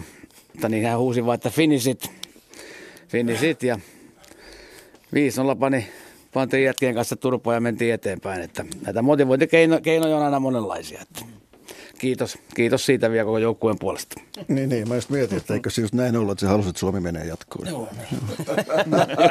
Niinhän me se ajattelin, että hienosti, hienosti, hienosti motivoi, hienosti motivoi. Pistetään se koko viisikko nyt ensimmäisen kerran ö, yhteen, sillä meillä on puhelimen päässä nyt sekä Jarmo Jamo Myllys että Esa Essi Keskinen. Ja taitaa nyt olla niin, että ollaan Itävallassa ja Ylöjärvellä, eiks vaan? Tervetuloa lähetykseen Jamo ja Essi. Kiitos, kiitos. Joo. Terveisiä vaan täältä Itävallasta. Joo, Ylöjärveltä terveisiä morjesta studioon kaikille ja Jamolle. Tähän alkaa olla jo taikureiden kokous. Tää kuulostaa siltä. Ei se vähän taikureita olla kaikki. Joo, kyllä. Joo, tässä täs alkaa olla niin hyvä tunnelma nyt tässä, tässä koko lähetyksessä, että kyllä tässä on puhuttu siitä, että ovet on auki ja toista arvostetaan ja, ja on henkistä voimaa ja vaikka mitä. Tämä yhdeksänkymmentäviisi kultajoukkue, Jarmo Myllys ensin ja, ja Esa Keskinen sitten. Oliko tämä todella niin kuin joukkue vailla vertaa? No kyllä, kyllä voit sanoa, että oli, että se oli kuitenkin... Alkoi jo se kisoihin valmistautuminen yhdeksänkymmentäneljä Milanosta ja joukkue pysyi erittäin hyvin kasana ja, tai kasassa ja tullut paljon tuota, pelaajamuutoksia, niin kyllähän se joukkue hioi ja se joukkuehenki oli erittäin vahvaa, että tuota, kaikki tehtiin yhdessä ja kaikki luotti siihen tekemiseen ja tietysti kaikki, kaikki, kaikki sitoutuminen sen joukkueen mukaan. Essi. Joo, ei tuohon kauheasti ole lisättävää. Jamo sanoi ihan oikeasti tyhjien sitä homman, että siellä on hierojat, huoltajat, lääkärit, joukkuejohtajat, valmentajat, kaikki pelaajat, niin jotenkin niin kuin heti, heti, että tämä olisi ollut niin kuin aikaisemminkin koossa kuin yhdeksänkymmentäneljä, ja tosiaan niin kuin se pysyy kasassa siihen yhdeksänkymmentäviisi, niin se kyllä niin kuin kasvatti tätä joukkuetta, ja mä, mä oon myös monessa joukkueessa ollut, niin kyllä tämä on ehdottomasti se ykkönen, niin se hengen takia, just se, että miten, miten tämä ryhmä tuli kasaan, ja tota, nyt kun oli, oli tämä juhlaottelu tuolla Helsingissä, niin ihan niin kuin olisi viime viikolla ollut viimeksi ja kopissa, eikä ole vuosiin nähnyt, nähnyt näitä kavereita, pelikavereita ja muita, että tota, ei ole turhaa hehkutettu tämän joukkueen niin kuin luonnetta ja asennetta tätä, kuinka, kuinka hyvä henki tässä oli. Se muuten unohdit bussikuski, se vaihtaa. Mm. Oliko muuten niin? Kyllä, taisi olla. No, Heikko muistaa hyvin kaikki. Jamo, tämä finaali niin kuin sun silmin nähtynä, Villen maalit ja koko tämä tää hela, hela homma. Juti tässä jutteli just, että se toinen erätauko, että silloin kyllä jo tavallaan tiedettiin, että tämä homma hoituu, mutta määrätietoisuus oli päällä. Miten mi, sun, sun silmin finaali? No ei se missään nimessä varmaan helppoa ollut, mutta tuota, kyllähän meillä oli niinku selkeä päämäärä ennen kuin lähdettiin turnaukseen. Tuota, tuota, lähdetään sitä mestaruutta hakemaan ja kyllä se siellä alitannossa oli koko ajan, mutta se tietysti kun pelataan tuommoinen pitkäinen turnaus, niin tuota, pitää mennä kuitenkin peli kerrallaan ja valmistautua niihin jokaiseen peliin. Ja finaali tietysti, mikä on hienompaa, että Ruotsi tuli vastaan ja siellä Tukholmassa olisi peli, niin tuota, en mä voi sanoa, että sillä tavalla ylimääräisiä paineita, että meidän jokaisella on semmoinen oma tyyli keskitty yleensäkin pelaamiseen ja muuta. Että mä sain kuitenkin hyvän, hyvän tuota... kireen päälle siinä semifinaaleissa ja, ja puolivälieräottelussa, että kyllä se meni, kyllä se meni tuota, en mä tiedä meni tahdonvoimalla, mutta tuota, kyllä sillä tavalla oli tietysti usko siihen joukkueeseen ja niin kuin mä sanoin, että jokainen sitoutui tekemään sen oman homman, niin mä uskon, että se oli se kaikkein suurin. Esa, tässä joukkueessa todella ei siis ollut kahden kerroksen väkeä vai? Ei ollut kyllä, että ei, ei ollut. Että kyllä nuo tulokset siis puhuu jo puolestaan. Että ei, ei, ei. Kyllä se tarvii olla tiivis nippu, että, että näin pärjätään, niin kuin tämä joukkue pärjäs. Studio, toista lisää tehoa, sanotaanko samat asiat. No. Ei, mutta tarkoitan esimerkiksi ihan, jos ajatellaan sua Taisto, niin olit sä niin kuin kateellinen Jamolle, että nyt, no nyt Jamo on meidän ykkösmaalivahti, että miksi mä en saa siellä olla? Kyllä mä olin enemmänkin ylpeä. Me ollaan Jarmon kanssa joskus liikauraa aloitettu yhdessä ja silloin ne asiat oli pikkusen toisella lailla, kamppailtiin niistä peliminuuteista, mutta sitten on ihmisenä kasvanut sitten vuosien varrella, vuosien varrella niin paljon, että, että, että kun mä olin ylpeä mielemmä. Jamohan ei saanut pelin jälkeen soittaa sitä kitaraa, ilmakitaraa, mitä taistelu on. Niin jaa, se Jamo on se harmitellut sitä siinä. Ei, roolit oli harmitellut. Kyllähän meillä Taisto oli hyvä henki oli tuossa maajoukkueessa sekä mitä otitkin tuossa mainitsit, että liikauraa alussa, kun Ilveksessä oltiin samaan aikaan, niin tuota, kyllä se oli semmoinen positiivisessa mielessä erittäin kovaa taistelua pelipaikoista ja muuta. Ja mm. totta kai tuommoisessa kisarupeamassa, siinä oli Sulanderin taistoli mukana, niin tuota, kyllä maalivahdit tuli erittäin toimeen keskenään, että ne tsemppasi toisiaan. Ja se on kuitenkin erittäin tärkeää, että se luottamus on, niin kuin muita maalivahdeiltakin tulee. No tuon voisin heittää vielä siihen, että tota, niin, sellainen positiivinen kilpailu oli myös tuo erikoistilalle pelaamisen, että siinä oli se Saku, Jeke ja Ville ja sitten kovaa, kovaa, hönkää, kovaa hönkää tuli sitten Elemeri ja Veikko ja Raipe ja ketkä sitten niin kuin kisaili, kisaili siitä, eli heti jos tota, niin, ylivoima alkoi ja toinen kenttä ei saanut ekaa katkoa, ekaa katkoa maalia, niin se oli viisi seuraavaa jätkää jo pystyssä aitiossa ja heitteli, että päässäkään meidät jälleen me tehdään. Et mun mielestä nämä on semmoisia asioita kanssa, mitä mä muistan, että oli sellainen hyvä, hyvä kisa siinä joukkueen keskenään, että pitää, pitää saada ylivoimalla maaliaikaa. Mun täytyy sanoa, Jamo ja Essi, te kun ette täällä studiossa nyt ole, että mulla on ihan karvat pystyssä, kun mä katson näitä herroja täällä, heidän, heidän katseitaan. Ja voin Jamo sanoa, että ylähuuli värähti täällä Taiston puolella, kun, kun, kun, kun sä kauniisti kollegastaan puhuit, että nämä on sellaisia juttuja, että mä todella koen tämän joukkueen arvostuksen toisiaan kohtaan, kun mä tässä istun. Jamo. Kyllä, kyllä se on, se on totta, että niin kuin tuossa edellä mainittiin, että just että joukko oli pysynyt kasassa kuitenkin muutaman vuoden ja muuten, niin tuota, kyllä se, niin kuin se luottamus tuli siellä kentällä ja kentän ulkopuolella, että tehtiin me mitä hyvässä, me tehtiin aina sen joukkueen eteen ja yhdessä, niin tuota, se oli tärkeä ja etenkin se luottamus toisiin, toisiin pelaajiin sekä valmennusjohtoon. Mut hei, ähm, herrat Myllys ja Keskinen, jos mä nyt käytän sanaa pissapojat, niin mitäs teille sitten tulee mieleen sen finaalin jälkeen? Niin, aloittaako Jamo vai aloitanko mä täältä? Aloita, aloita. Sanotaan nyt näin, että on parempiakin kusireissuja ollut kuin se pelin jälkeen.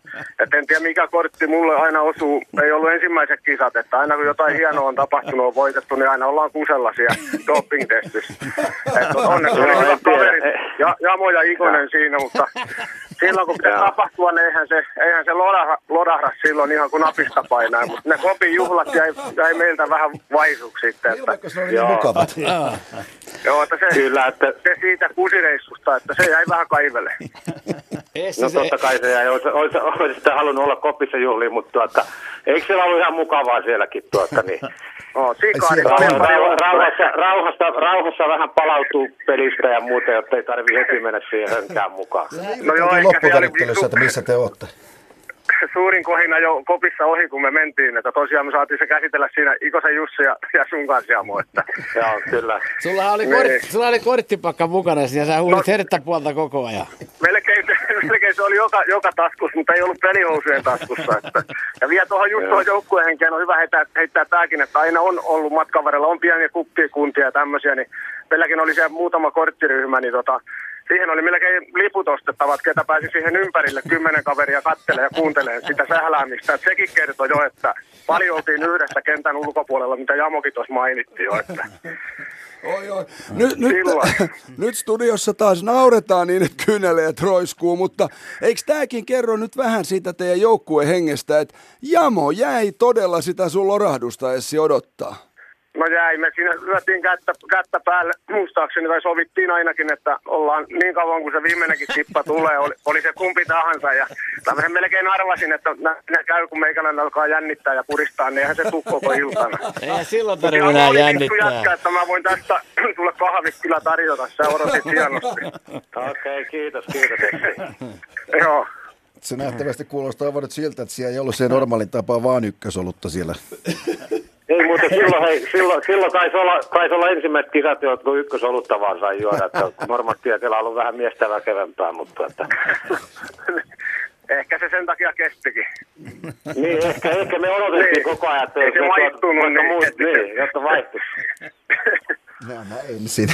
Tuota, sen, sen verran nyt Essi ja Jamo, kun te ette sinne pukukoppiin itse päässyt, niin kun puhelut on, on, on ohi, niin pääsette sinne pukukoppiin. Meillä on, meillä on muutama ääniklippi klippi tota sieltä, mutta mut, Taisto, Veikko ja Juti, olihan ne aika klassisia hetkiä ne muutamat pukukoppi, pukukoppihetket. Miten, no, miten te sen muistatte, sen räjähdyksen? Tai, tai sano nyt Taisto, mistä se tuli se kalsaritanssi? Joo, joo, tota Mm. Mulla on sitä lähestytty, että kuin sä voit olla noin kännissä mennä, mennä tota esiintymään. Tuommoista pitää, että monta kun sä olit juonut ja niin poispäin. Että se oli, jos mä sain yhden oluen on juonut ja tuommoista hulipaloita, senkin voi sanoa, että kännissäkin voi pitää, selvänäkin voi pitää hauskaa, mutta, mutta tota, kyllä se ihan spontaani, spontaanisti, spontaanisti kaikki sut tuli jostain alintajunnasta, että munakuppi päässä ja silleen.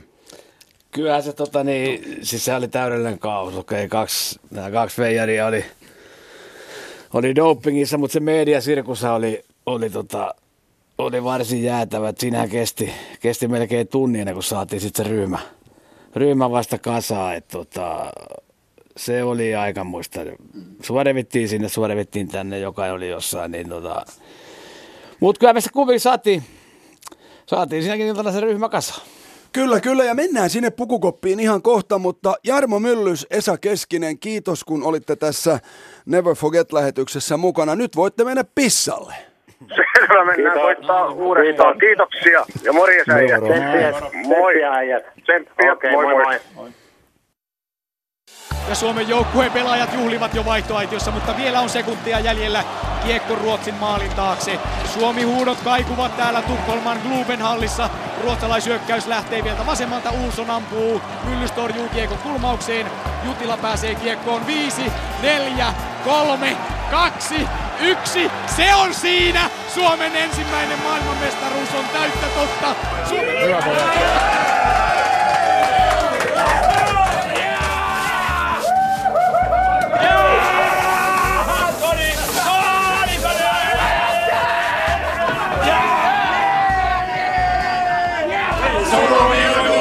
Maailmanmestari!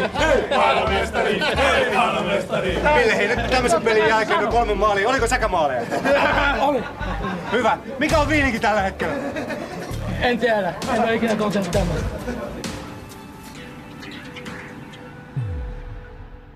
Siinä se oli se pukukoppihetki. Ja täytyy kyllä sanoa, että ei tiennyt, että oliko kauppatorilla vai pukukopissa. Aika samanlaista örinää oli pöntössä, niin kuin tuossa lähetyksen alkupuolella. Raimo Summanen muuten siinä myöskin haastattelijana. Ja Ville Peltosen vastaukset aika, huo- aika huikeita. Oli säkämaaleja ja en tiedä, kun en ole kokenut. Tästä tuli mieleen tuossa äsken, että siinä tuli tasavallan pääministeri Paavo Lipponen silloin, silloin tota pelin jälkeen. Jamo oli, Jamo oli tota toisessa kopissa haastattelussa, eli väärin muista, ja hän multa sitten rupesi kehua maalivahtia, ja mä otin kunnia vastaan. kunnia vastaan, porukka tietenkin hyrähti siihen, ja, mutta Lipponen oli hyvässä uskossa, että mä olin siellä maalilla ollut. Hän, hän kehui tavallaan Jamoa minuna. Sitten tuli tasavallan presidentti, tuli sähke herra Ahtisaarelta ja, ja tota, niin, ei päässyt valitettavasti paikalle sitä peliä katsoa, oli katsonut se Lontoon lähet, lähetystössä, mutta tota, niin, ilmoitti vaan, että nähdään sitten kesäkuun alussa, niin kuin, niin kuin nähtiinkin. Että aika upea, upea juttu, että ihan toi valtiovaltakin on, niin. on, on, on niin kuin mukana, mukana hengessä ja, ja tota, niin, kumminkin vaan, tämä on, on vaan jääkiekkoa, mutta mm. silti, silti hienoa, että, että maan ylijohtokin seuraa. Niin ja täytyy sanoa, että kun tätä lähetystä ja teitä ennen kaikkea arvon maailmanmestarit on kuunnellut, niin ei tämä ole vaan jääkiekkoa. Tämä on jotain suurempaa, tämä on ihmisyyttä, tämä on ystävyyttä, tämä on arvostusta, tämä on voittoa, tämä on tappioa. Sitä, mitä mä uskallan sanoa oikeastaan, vaan urheilu pystyy tarjoamaan tuossa mittakaavassa. Joo, ja niin kuin tuossa just valtiovallan johdostakin puhutaan, niin monihan sanoi, että vaan voittojen mukana ollaan, mutta kyllä pari vuotta myöhemmin, vaikka oltiin viiden, siellä tuli sama kutsumaralta. Kyllä. No, se oli kyllä aika yllätys, tuli siinä, mutta kaikki liian varma, että ei tämä pidä paikkaansa. Mm. Mutta niin vaan tuli sitten kaikki, sen voinut perua sitä, kun se oli sen lähetyksessä sanonut. Mm. Joo, tuota noin... Meissä. Sittenhän se, se ilta jatkukin siinä, ei se sinne pukukoppiin jäänyt, vaan sitten mentiin Sergelin torille ja sitten pikkuhiljaa Suomeen. Millaista se Ruotsin puolella juhliminen oli siellä Sergelin torilla? Tämä en, suomalaisia. En, ensin mentiin Kungsholmeniin. Ai niinhän se olikin, mm. joo. Siellä oli pöytä katettu, katettu sitten silleen, että kuningas ja kuningatar oli, oli ykköspöydässä ja varmaan olivat ajatelleet, että Ruotsi, Ruotsi voittaa sen, mutta siihen vaan sitten suojapoika meni, mm. istuu kuninkaan ja selviää. Kun prinsessa oli jo hoideltu. niin, niin, niin totta. Mentiin sitten siihen. Siihen viettään ensimmäiset, ensimmäiset I H F:n ruokailu, tämmöinen illanvietto, illanvietto tapahtuma. Siitä se lähti sitten rullaan ja omia polkuja. Mm. Muistatteko te, mitä Tero Lehterä teki silloin siellä kunkun pöydässä? Eikä halutakaan. Eikä halutakaan, mutta sen sijaan lähetykseen me halutaan mukaan Tero Lehterä. Morjes, Tertsi. Morjes, morjes. Voi kuule, täällä on vietetty pitkät tovit jo Never Forget-iltaa ja on ollut kyyneliä eri, eri, eri syistä silmäkulmissa. Sinäkin olit siinä joukkueessa mukana ja Vellu Pohjonen antoi mulle tehtävän. Ei kai. Juu, juu, että kysy nyt siltä, tai hän, hän sanoi, että kirjoita sun paperiis kaksi sanaa, sukat ja passi. Okei. Mitä Vellu tällä tarkoitti? No se oikeastaan siitä, kun mä yhdeksänkymmentäneljä hyppäsin ensimmäisen kerran mukaan, niin tota, mä en muista, että olikohan mulla näiden kahden vuoden aikana ö, sukkia mukana näin maajoukkueen reissuilla. Tota, mä olin kuitenkin poikamies ja sukat on sellainen, että kun niitä ei vitti kovin haisevana laittaa jalkaan, niin se on äkkiä, kun sä jätät sellainen kolme neljä kuukautta pyykit pesemättä, niin se on äkkiä käyty ne sukat läpi. Niin. Ja sitten tuppas aina loppumaan. Ja sitten oli sellainen juttu, että mä en tiedä mistä se on jäänyt. Mä ehkä vieritän syy Jääkiekkoliiton niskoille, kun eivät muistuta tarpeeksi usein. Mutta mulla on jo ikäluokka maajoukkueesta lähtien, niin, niin, niin ei, ole, ei ole vaan liitto varmistanut joka kerta, että onko mulla A, passi voimassa ja, ja, ja B, että onko se mukana. Ja niin kun, jos on no voimassa. Näitä on sitten, niin kuin, että se, se ei ollut muun muassa esimerkiksi yhdeksänkymmentäviisi, niin se ei ollut voimassa se passi.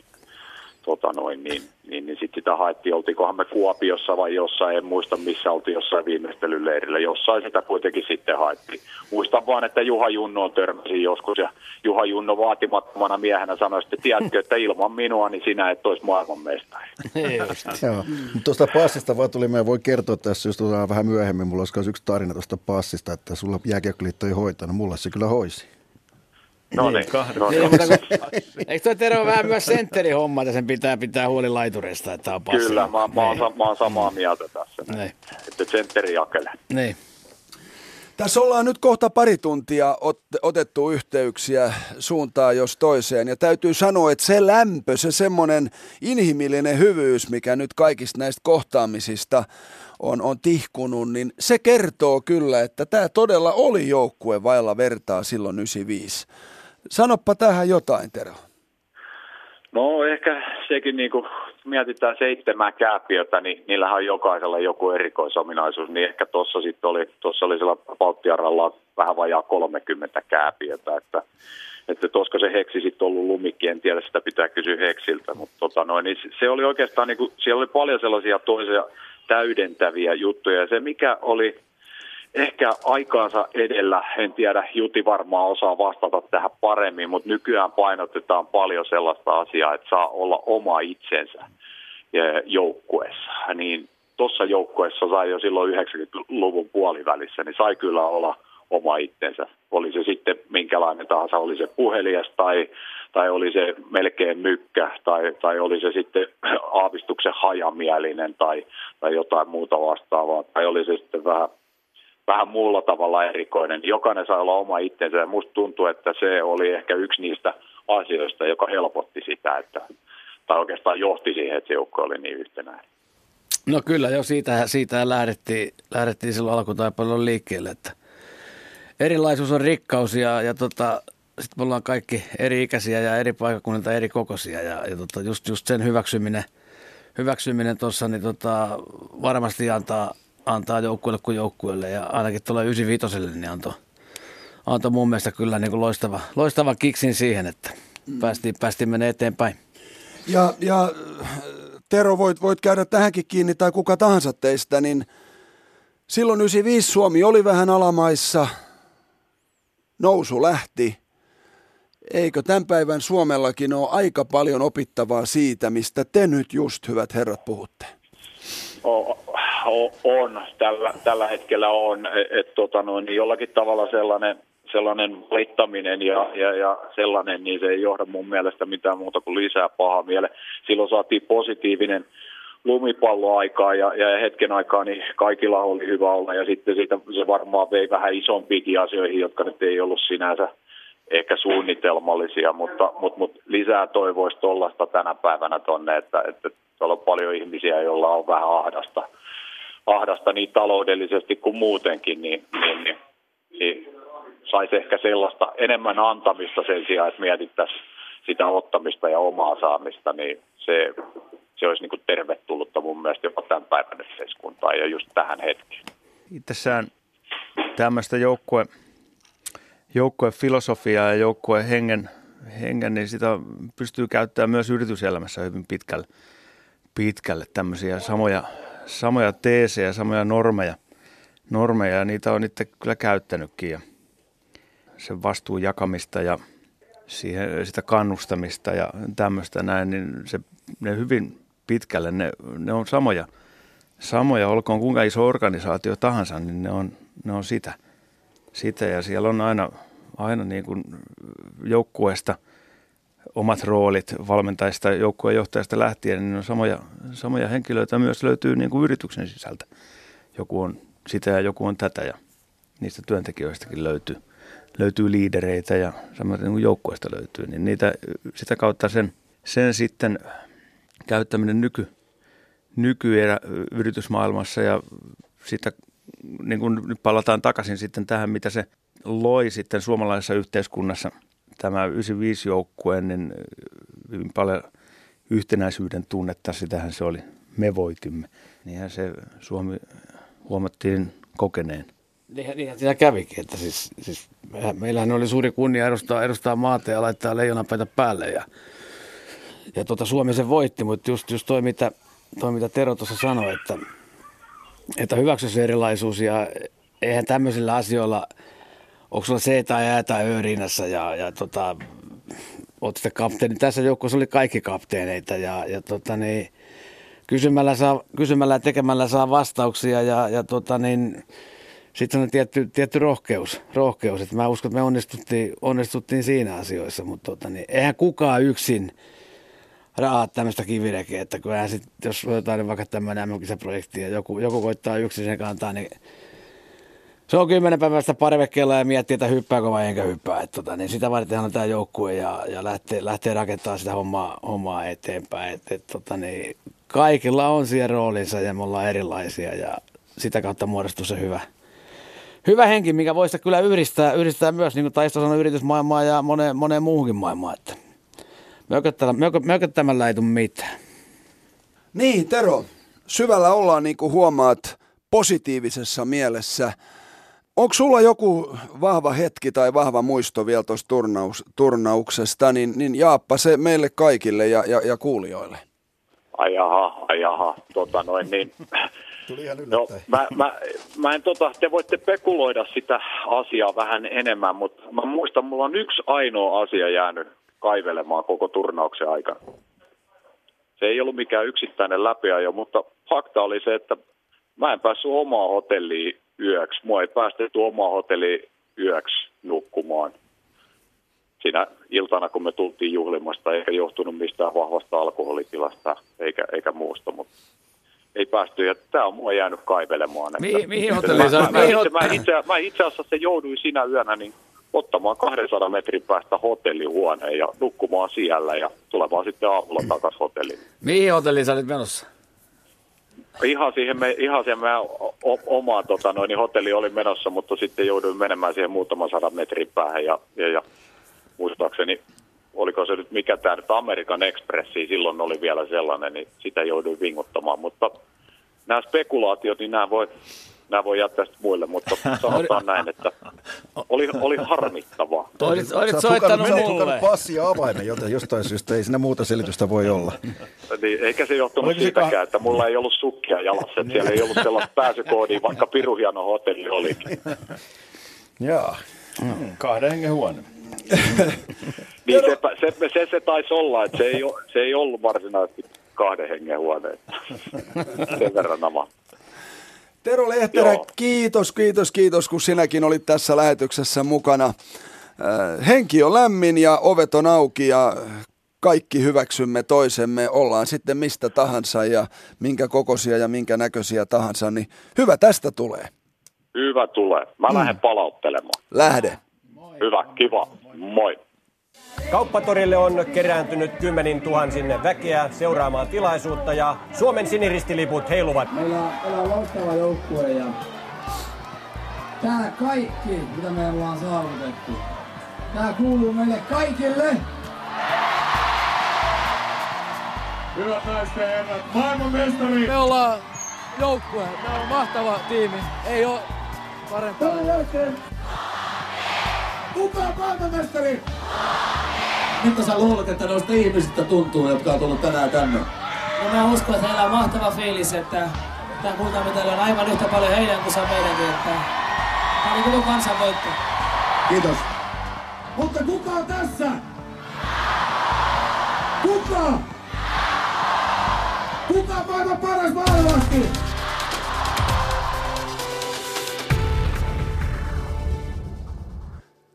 Yle Puheen Never Forget M M yhdeksänkymmentäviisi-iltaisen, kun jatkuu. Torijuhlat kuulostivat tuollaiselta silloin tuhatyhdeksänsataayhdeksänkymmentäviisi.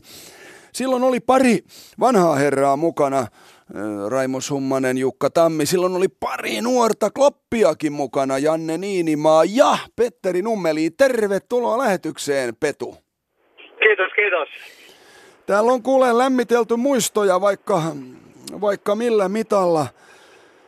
Sä olet siitä tämän joukkueen tavallaan huikein esimerkki, että pelaat vielä. kaksikymmentä vuotta, jestas sentään. Nää äijät on jo täällä, joku on kaljuuntunut ja joku on harmaantunut ja joku on muuten vaan vanhentunut, mutta sä sen kun porskutat. Niin, eikö se harmauskin, sehän vaan komentaa miestä, mulla ei ole vielä niitä tullut, niin kiitos. Tässä yritetään rätkiä ja miettiä, mitä sitten tehtäisiin tulevaisuudessa. Minkäs väriset hiukset sulla nyt on sitten? Minkä väriset on nyt? Mut hei Petteri, se yhdeksänkymmentäviisi-joukkue, siitä on tässä paljon puhuttu. Sä olit silloin todella niin kuin sit nuorimmasta päästä. Miten sä koit silloin nämä herrat Jutila, Nieminen, Tammi, Koivu, koko tää kööri? No kyllähän ensimmäisenä noista, noista tulee mieleen vanha mies, mutta tota, loistavia urheilijoita, pelimanneja, mitkä otti nuoret pelaajat niin kuin todella hyvin vastaan. Ja tossa kun muistelin just tota joukkuetta, niin m- miten se oli, niin kuin, meillähän taisi olla kahdeksan varmaan keskushyökkäjää. Ja kaikki hyväksy sen oman roolis, mikä sitten tuli, että oli semmoisia keskushyökkäjiä, mitkä pelaisi, no ei nyt välttämättä enää tänä vuonna ehkä M M-kisoissa, mutta lähes tulkoon, niin nekin hyväksyisi sen laiturin roolin. Et se oli niinku huikea semmoinen sekoitus nuorta ja kokenutta ja vähän vanhempaakin ukkeliin. Eikä se nyt mitään vanhoja ukkeleita ollut. No olihan ne nyt vanhoja. teippiä, teippiä meni niin pirusti. vanhemmat oli, vanhemmat oli kolme. Mm. Vanhemmat oli kolme kolme, että niin, niin vanhoja oli. Silloin se tuntuu vanhalta. He. Joo, kyllä. Joo, joo. Mutta siis tilannehan on se, että elämä tämän kullan jälkeen on niin kuin sillä lailla ollut erilaista, että täällä on yritysjohtajaa ja täällä on mediapersoonaa ja täällä on vaikka mitä, mutta sinä olet edelleen pelaaja. Miten sä olet kokenut nämä kaksikymmentä vuotta? No onhan se, kyllähän se maailmanmestaruuden jälkeen niin varmaan jokaiselle oli aikamoinen niin kuin hyppy tavallaan sinne vähän niin kuin parasvaloihin. Että pääsi niin sanotusti, kyllähän voittajat aina muistetaan, siitä ei pääse mihinkään. Niin. Kyllä mä uskon, että siitä ainakin mulle tuli semmoinen niin kuin alkusysäys koko niin kuin tolle kiertueelle, mikä tuolla maailmalla tuli vietettyä. Et no kuitenkin tuolla ulkomaalaisena, kun sä heilut, niin kuin tarvitaan voittajia ja... Noistahan asioista ne sitten muodostuu, että pieni pippu, kun ne Suomi tuli ja vei maailmanmestaruuden, niin kyllähän ne pelaajat pääsi vähän sitten enemmän siihen framille. Niin, kun Juti kiersi pokaalin kanssa koko kesän, mitä sä teit silloin? Mä olin varmaan Jursin reeneissä silloin. Niin. Mitä Petu, silloin sä pelasit pitkän, pitkän upean pätkän myös Ruotsissa, niin miten... Miten ruotsalaiset, reagoiko ne siihen yhdeksänkymmentäviisi no, siihen mitenkään? No kyllähän ne sitten tietysti alo, yrittivät aloittaa sille tuurilla, ne isokki laivat seilaa, mutta kyllä mä aika hyvin pystyisin, vaikka ei kieliä puhunutkaan, niin näyttää nyt pojat ihan, ihan rauha ja hiljaisuus. Mutta mä huomasin, että he hirveästi niinku arvosti Joo. niitä pelaajia, ketkä oli ollut siinä, koska se, se voittaminen vaatii aika paljon. Se, Niin kuin, se on hyvin pienistä asioista kiinni, mutta se samalla vaatii aika paljon kaikki uhrauksia sun muita. Et jotain sun täytyy olla, kun sä voitat tommosen jutun. Kyllä. Ja mä luulen kyllä, että tämän lähetyksen aikana on tullut aika selväksi, mikä se, se, se jokin on. Täällä on puhuttu paljon arvostuksesta ja just niin kuin säkin äsken Petu sanoit, että, että vaikka sä olit nuori kloppi, niin kaikki arvosti toisiaan. Kyllä, ja sitten semmoinen niinku niitä semmoisia pieniä neuvoja, mitä niinku pelaajat antoi toinen toisilleen. Kerro joku, taisin... kerro joku. No mistä mä kaksikymmentä vuotta sitten muistan, jos ei mitään muuta, niin muisti mulla on hävinnyt. Mutta semmoisia, tiedätkö, pieniä pelillisiä, että mäkin taisin sen kolme peliä olla, vai kaksi kolme peliä olin katsomon puolella, niin sen aikanakin, niin kun tiedätkö, jätkät tuli kertomaan, että nyt pidä vaan itsesi niin kunnossa ja käy reenaa nyt ja teet kaikki niin huolellisesti, kun sä pystyt, että kun se paikka tulee, niin sä oot siinä, eikä sitten ruveta vasta valmistautumaan. Että mm. mistä sen ikäinen poika, no mä en ihan poika ollut, mutta kuitenkin nuori, enkä ollut paljon pelannut vielä niin kuin edes miesten tasolla, niin mistä mä tommosia asioita olisi voinut edes tietää, että siinä olisi helposti käynyt niin, että vedetty vähän lonkkaa ja seurattu hyviä kisoja ja käyty ottaisi pari pisseä ja naureskeltu, mutta sitten kun tuli pieniä neuvoja ja vinkkejä, niin se niinku ihan uudenlainen syttyi siihen koko juttuun. Täällä, tiedätkö, Petteri, sekä Mika että, että Timo että Jukka niin nyökkäilee studiossa. Muistatteko te nyt sitten jonkun neuvon, jonka te heititte Petterille? No kyllä, ylipäänsä siis se, että ollaan joukkue. Ja tota niin, jossain kohtaa tehdään sitten niitä ratkaisuja, milloin, milloin kaikkien passit, passit leimataan ja miten tämä miten tämä homma menee, niin samalla lailla kaikki, jotka siellä on paikalla, niin kuuluu, kuuluu siihen joukkueeseen ja ei ole kukaan missään eriarvoisessa asemassa. Että se kertoo tuosta joukkueesta ja se kertoo myös sitten yksilöpelaajasta, että sitoutuu siihen, sitoutuu siihen ja eihän se missään nimessä kiva ole, että kun kaikkien passia heti alusta asti leimata, että siinä on pitkiä päiviä, odotellaan ja katsellaan ja reenata, reenata ekstra, niin kuin Numppa sanoi, että pysyä, pysyä kunnossa, mutta se näyttää, miten, miten mahtava jatka Numppakin oli siinä, että sitten kun tuli se leimataan passiin, niin ollaan valmiita hyppää aski. Joo, no silloinhan se oli, tilanne oli se, että ei ketään joukkueeseen ollut mu- muualta tulossa. Esimerkiksi nyt, nykyään N H L:stä oli, silloin oli sentään N H L:n tauko, tauko ettei siinä.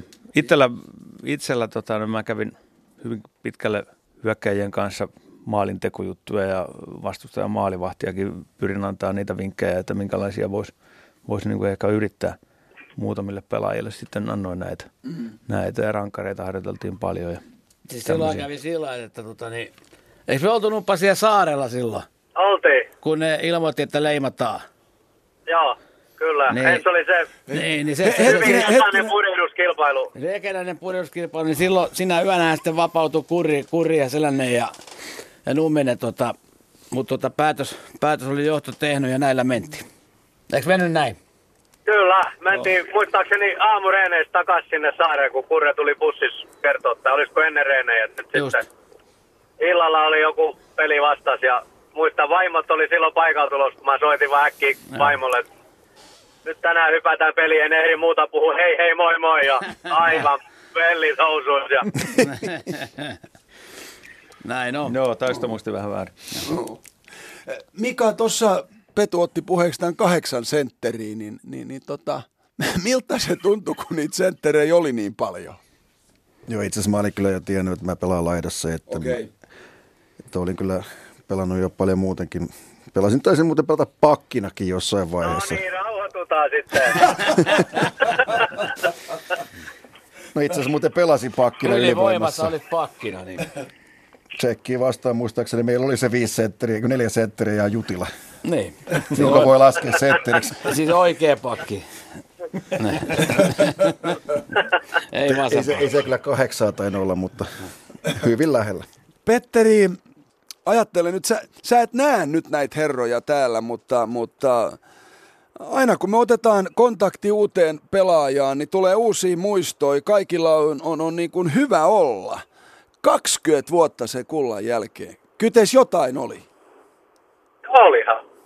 Ja eihän tommonen kulta koskaan unohdu mihinkään. Tai vastoin ruvetaan ehkä jotain asioita ja muistelee vähän väärinkin, että tuntuu vielä paremmalta. Niinhän se kuuluu mennä. Niin, onks tää, me tuossa lähetyksen alussa puhe, puhuttiin muun muassa Antsa Mertarannan kanssa ja Saku Koivun kanssa, että onks tää niin kuin kuolematon voitto, jota ei koskaan unohdeta?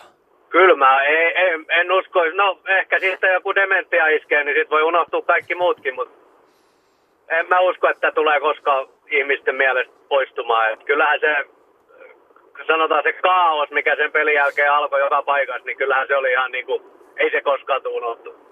Ol, ol, olit sä, kun, kun sä olit niin nuori kuitenkin silloin, niin, niin oliko se sulle yllätys, että koko Suomi lähti tuohon noin mukaan? No, eihän sitä nyt millään pystynyt ymmärtämään. Sanotaan, että sitten kun oltiin siellä Tukholman torilla, kun se tori oli aivan täynnä ihmisiä, niin sitä rupesi vähän niin kuin miettiä, että hetkinen, että nyt taidettiin tehdä jotain semmoista, mitä ei välttämättä ole koskaan tehty eikä tulla koskaan tekemään. Sitten vasta, ja sitten kun päästiin sinne Helsinkiin päin, niin eihän siinä, siinä ollut enää niin kuin mitään järkeä.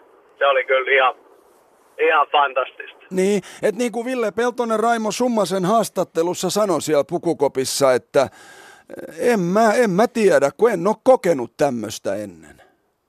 Niin. Ja siinäkään tilanteessa ei varmaan hirveästi koettu mitään. Se oli niin sekainen varmaan se koko tunne. Että oltiin pelattu hyvä turnaus, hyviä pelejä, kasvettu yhdessä ja oli pidetty hauskaa koko porukan voimiin. Ja sitten vaan se viimeinen peli voitettiin ja oli hauskaa. Että kai se, kyllä siinä meni varmaan niin kuin muutamia päiviä, viikkoja ennen kuin, niin kuin oikeasti tajusi, että ihan oikeasti. Ja muuten voitettiin maailmanmestaruus. Mutta nyt te ootte sen tajunnut. Joo, vai, vai. Kyllähän sen. Kyllä, kyllä, kyllä välillä vielä mietityttää, että ihan oikeasti. Niin. Ehkä, ehkä sen takia mä pelaankin vielä, että mä en ole vielä tajunnut sitä. Kumpaa sitä voittoa vai sitä lopettamista? Sekä että. Mutta hei Petteri, tosi paljon kiitoksia, kun sinäkin olit tässä Yle Puheen Never Forget-illassa mukana. Ei muuta kuin hyviä pelivuosia ja, ja, ja soitellaan sitten joskus ja tehdään sinustakin iso semmoinen, tietsä, Never Forget-juttu, kun, kun, mutta kai säkin vedät kuin Jaager kymmenen vuotta vielä. Niin, katsotaan nyt, mennään tää kesä ensin. Niin, mutta oikein hyvää kesää ja kiitos kun olit lähetyksessä mukana ja, ja, ja kaikkea hyvää Petu. Kiitos, sinä samaa sinne. Hyvä Petu, kiitos, moi. Moi.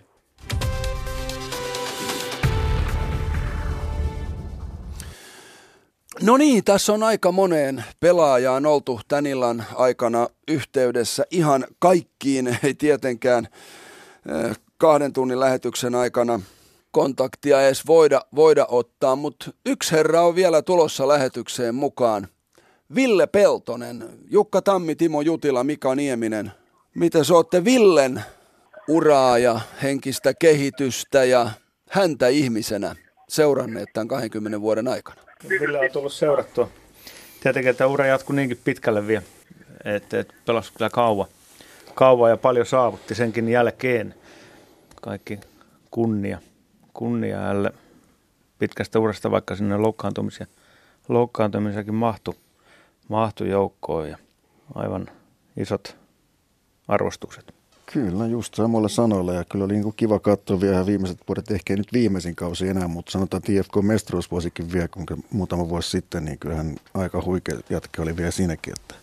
Joo, Ville, Ville kyllä tota, niin tosi kova pelaaja ja, ja tota, hyvä, hyvä ihminen, ennen kaikkea joukkue, joukkue pelaaja, että tota, niin oli arvot, arvot kohdallaan ja johtavassa, johtavassa roolissa joka, joka joukkueessa, että aivan huima, huima ura ja Ja tota, tosi hienoa, että jatkaa nyt muun muassa maajoukkueen, maajoukkueen mukana ja sitten on I F K junioritoimessa tällä hetkellä, hetkellä mukana. Et kiekkomies vailla vertaa, että tota, huipputyyppi.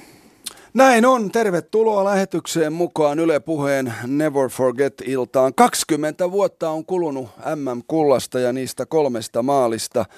Tervetuloa viimeisenä, mutta ei suinkaan vähäisimpänä tähän lähetykseen Ville Peltonen. No niin, moi kaikki ja kiitos. Ja, ja tota, kiitos, kiitos Tate, Juti ja Veikko. Hieno, hieno kuulla, kuulla ja tota, niin, niin, mitä, mitä siellä menee?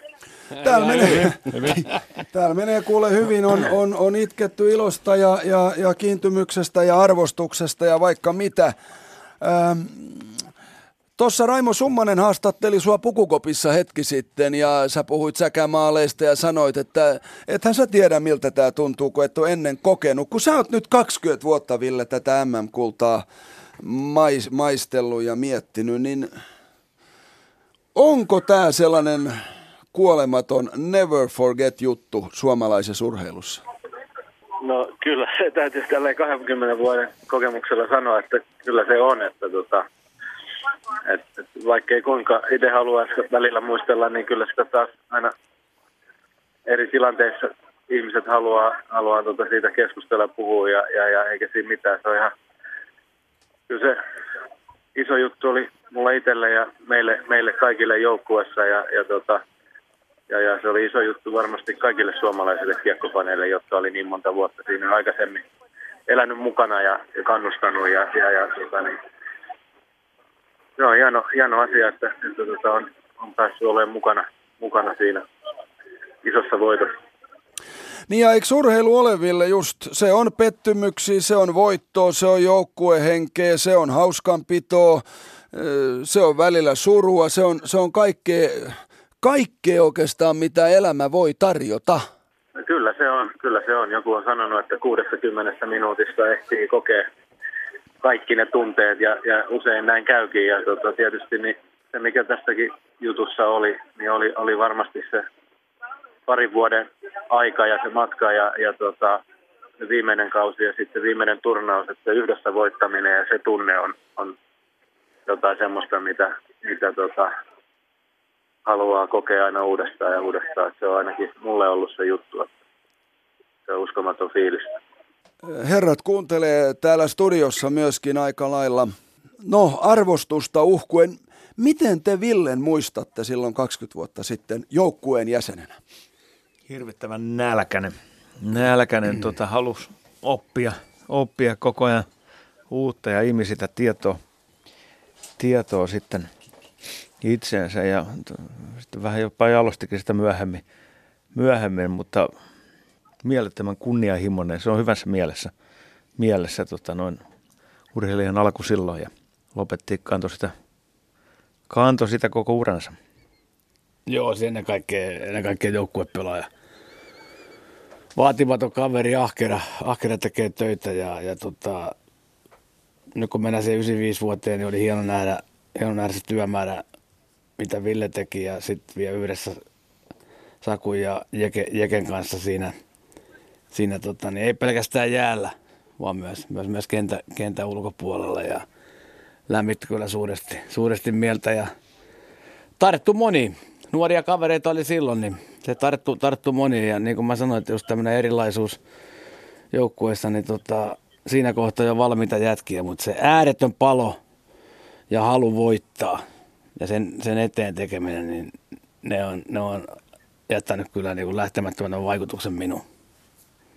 Joo, no aika samalla sanolla, että kyllä mä muistan niin kun yhdeksänkymmentäneljä Ville tuli sitten mukaan niin kuin oikein virallisesti siihen joukkueeseen silleen, että hän otti sen paikkansa. Nimenomaan otti sen paikkansa ja koko ajan niin katsoi, että kova jätkä tulee sieltä ja täältä ja tuolta. Ja silloin Samin kanssa taisivat tulla samaan aikaan ne maajoukkojen mukaan yhdeksänkymmentäkolme yhdeksänkymmentäneljä kaudella. Ja olemat tervestivät silloin I F K:ta, mikä on aina ollut mun suosikkojoukko. Oli kiva nähdä, että nuoret jätkät tulee I F K:sta, no Sami periaatteessa Kuopiosta, mutta kyllä on niin kuin hieno seurata just noita samoja sanoja käyttäisi, mitä virkaveljet tässä. Virkaveljet. Meillä se käyttää jopa sanaa veljet. No. Ehkä se on vähän kulunut jossain. Ville, voiko niin kuin joukkuetta millään lailla kopioida, että kun, kun sullakin on kokemuksia erilaisista joukkueista, niin kun sä katsot vaikka nykyleijonia, sitä joukkuetta, joka siellä Tšekeissä nyt pyörii, niin teet sä tollaisia huomioita, että ahaa, toi kaveri noin, tämä näin, joo, tästä tulee hyvä, vai, vai onko joukkue aina, sanotaanko niin kuin yksilö, jos ymmärrät mitä tarkoitan?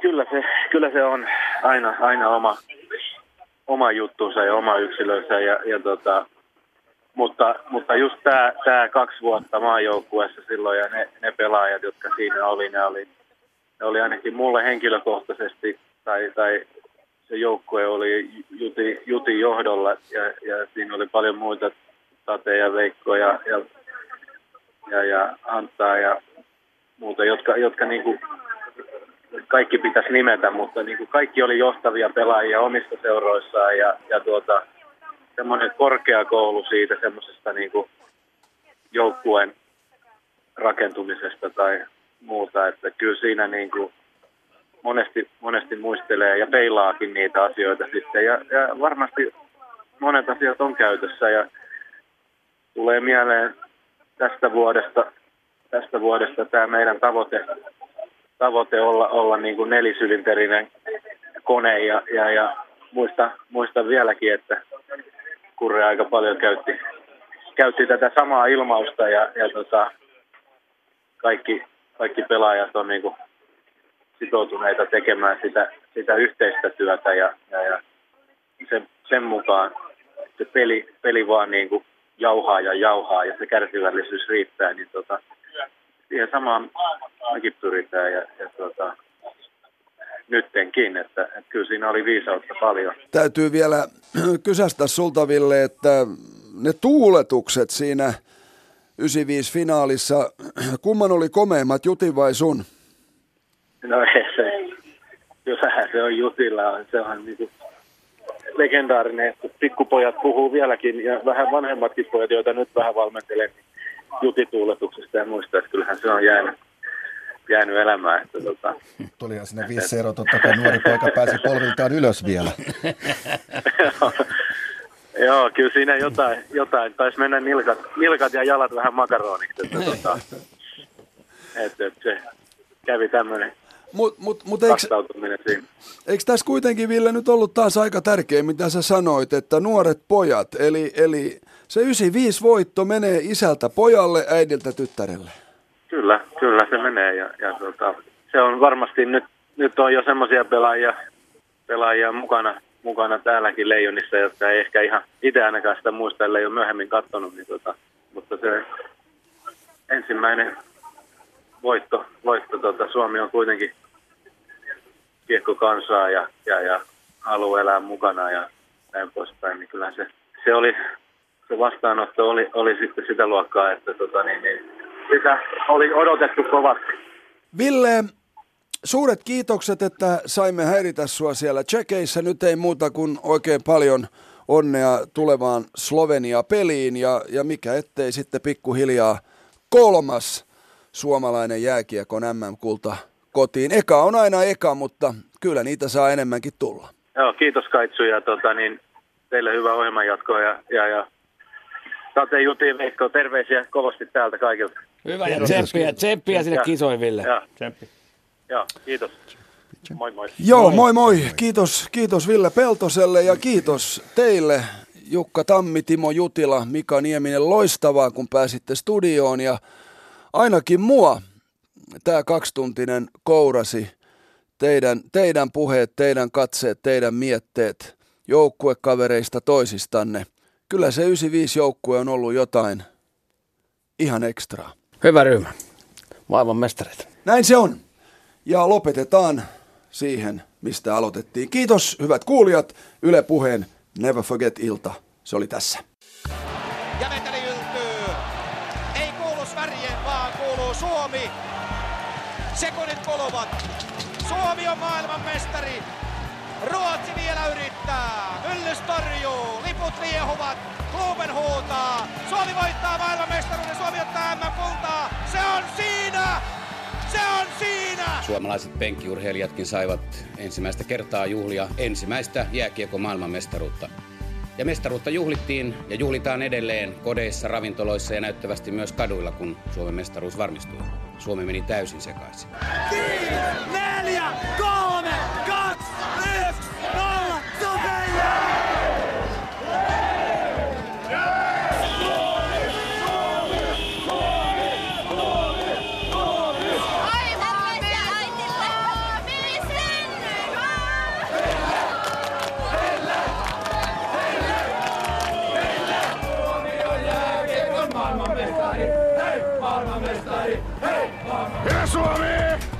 Suomi!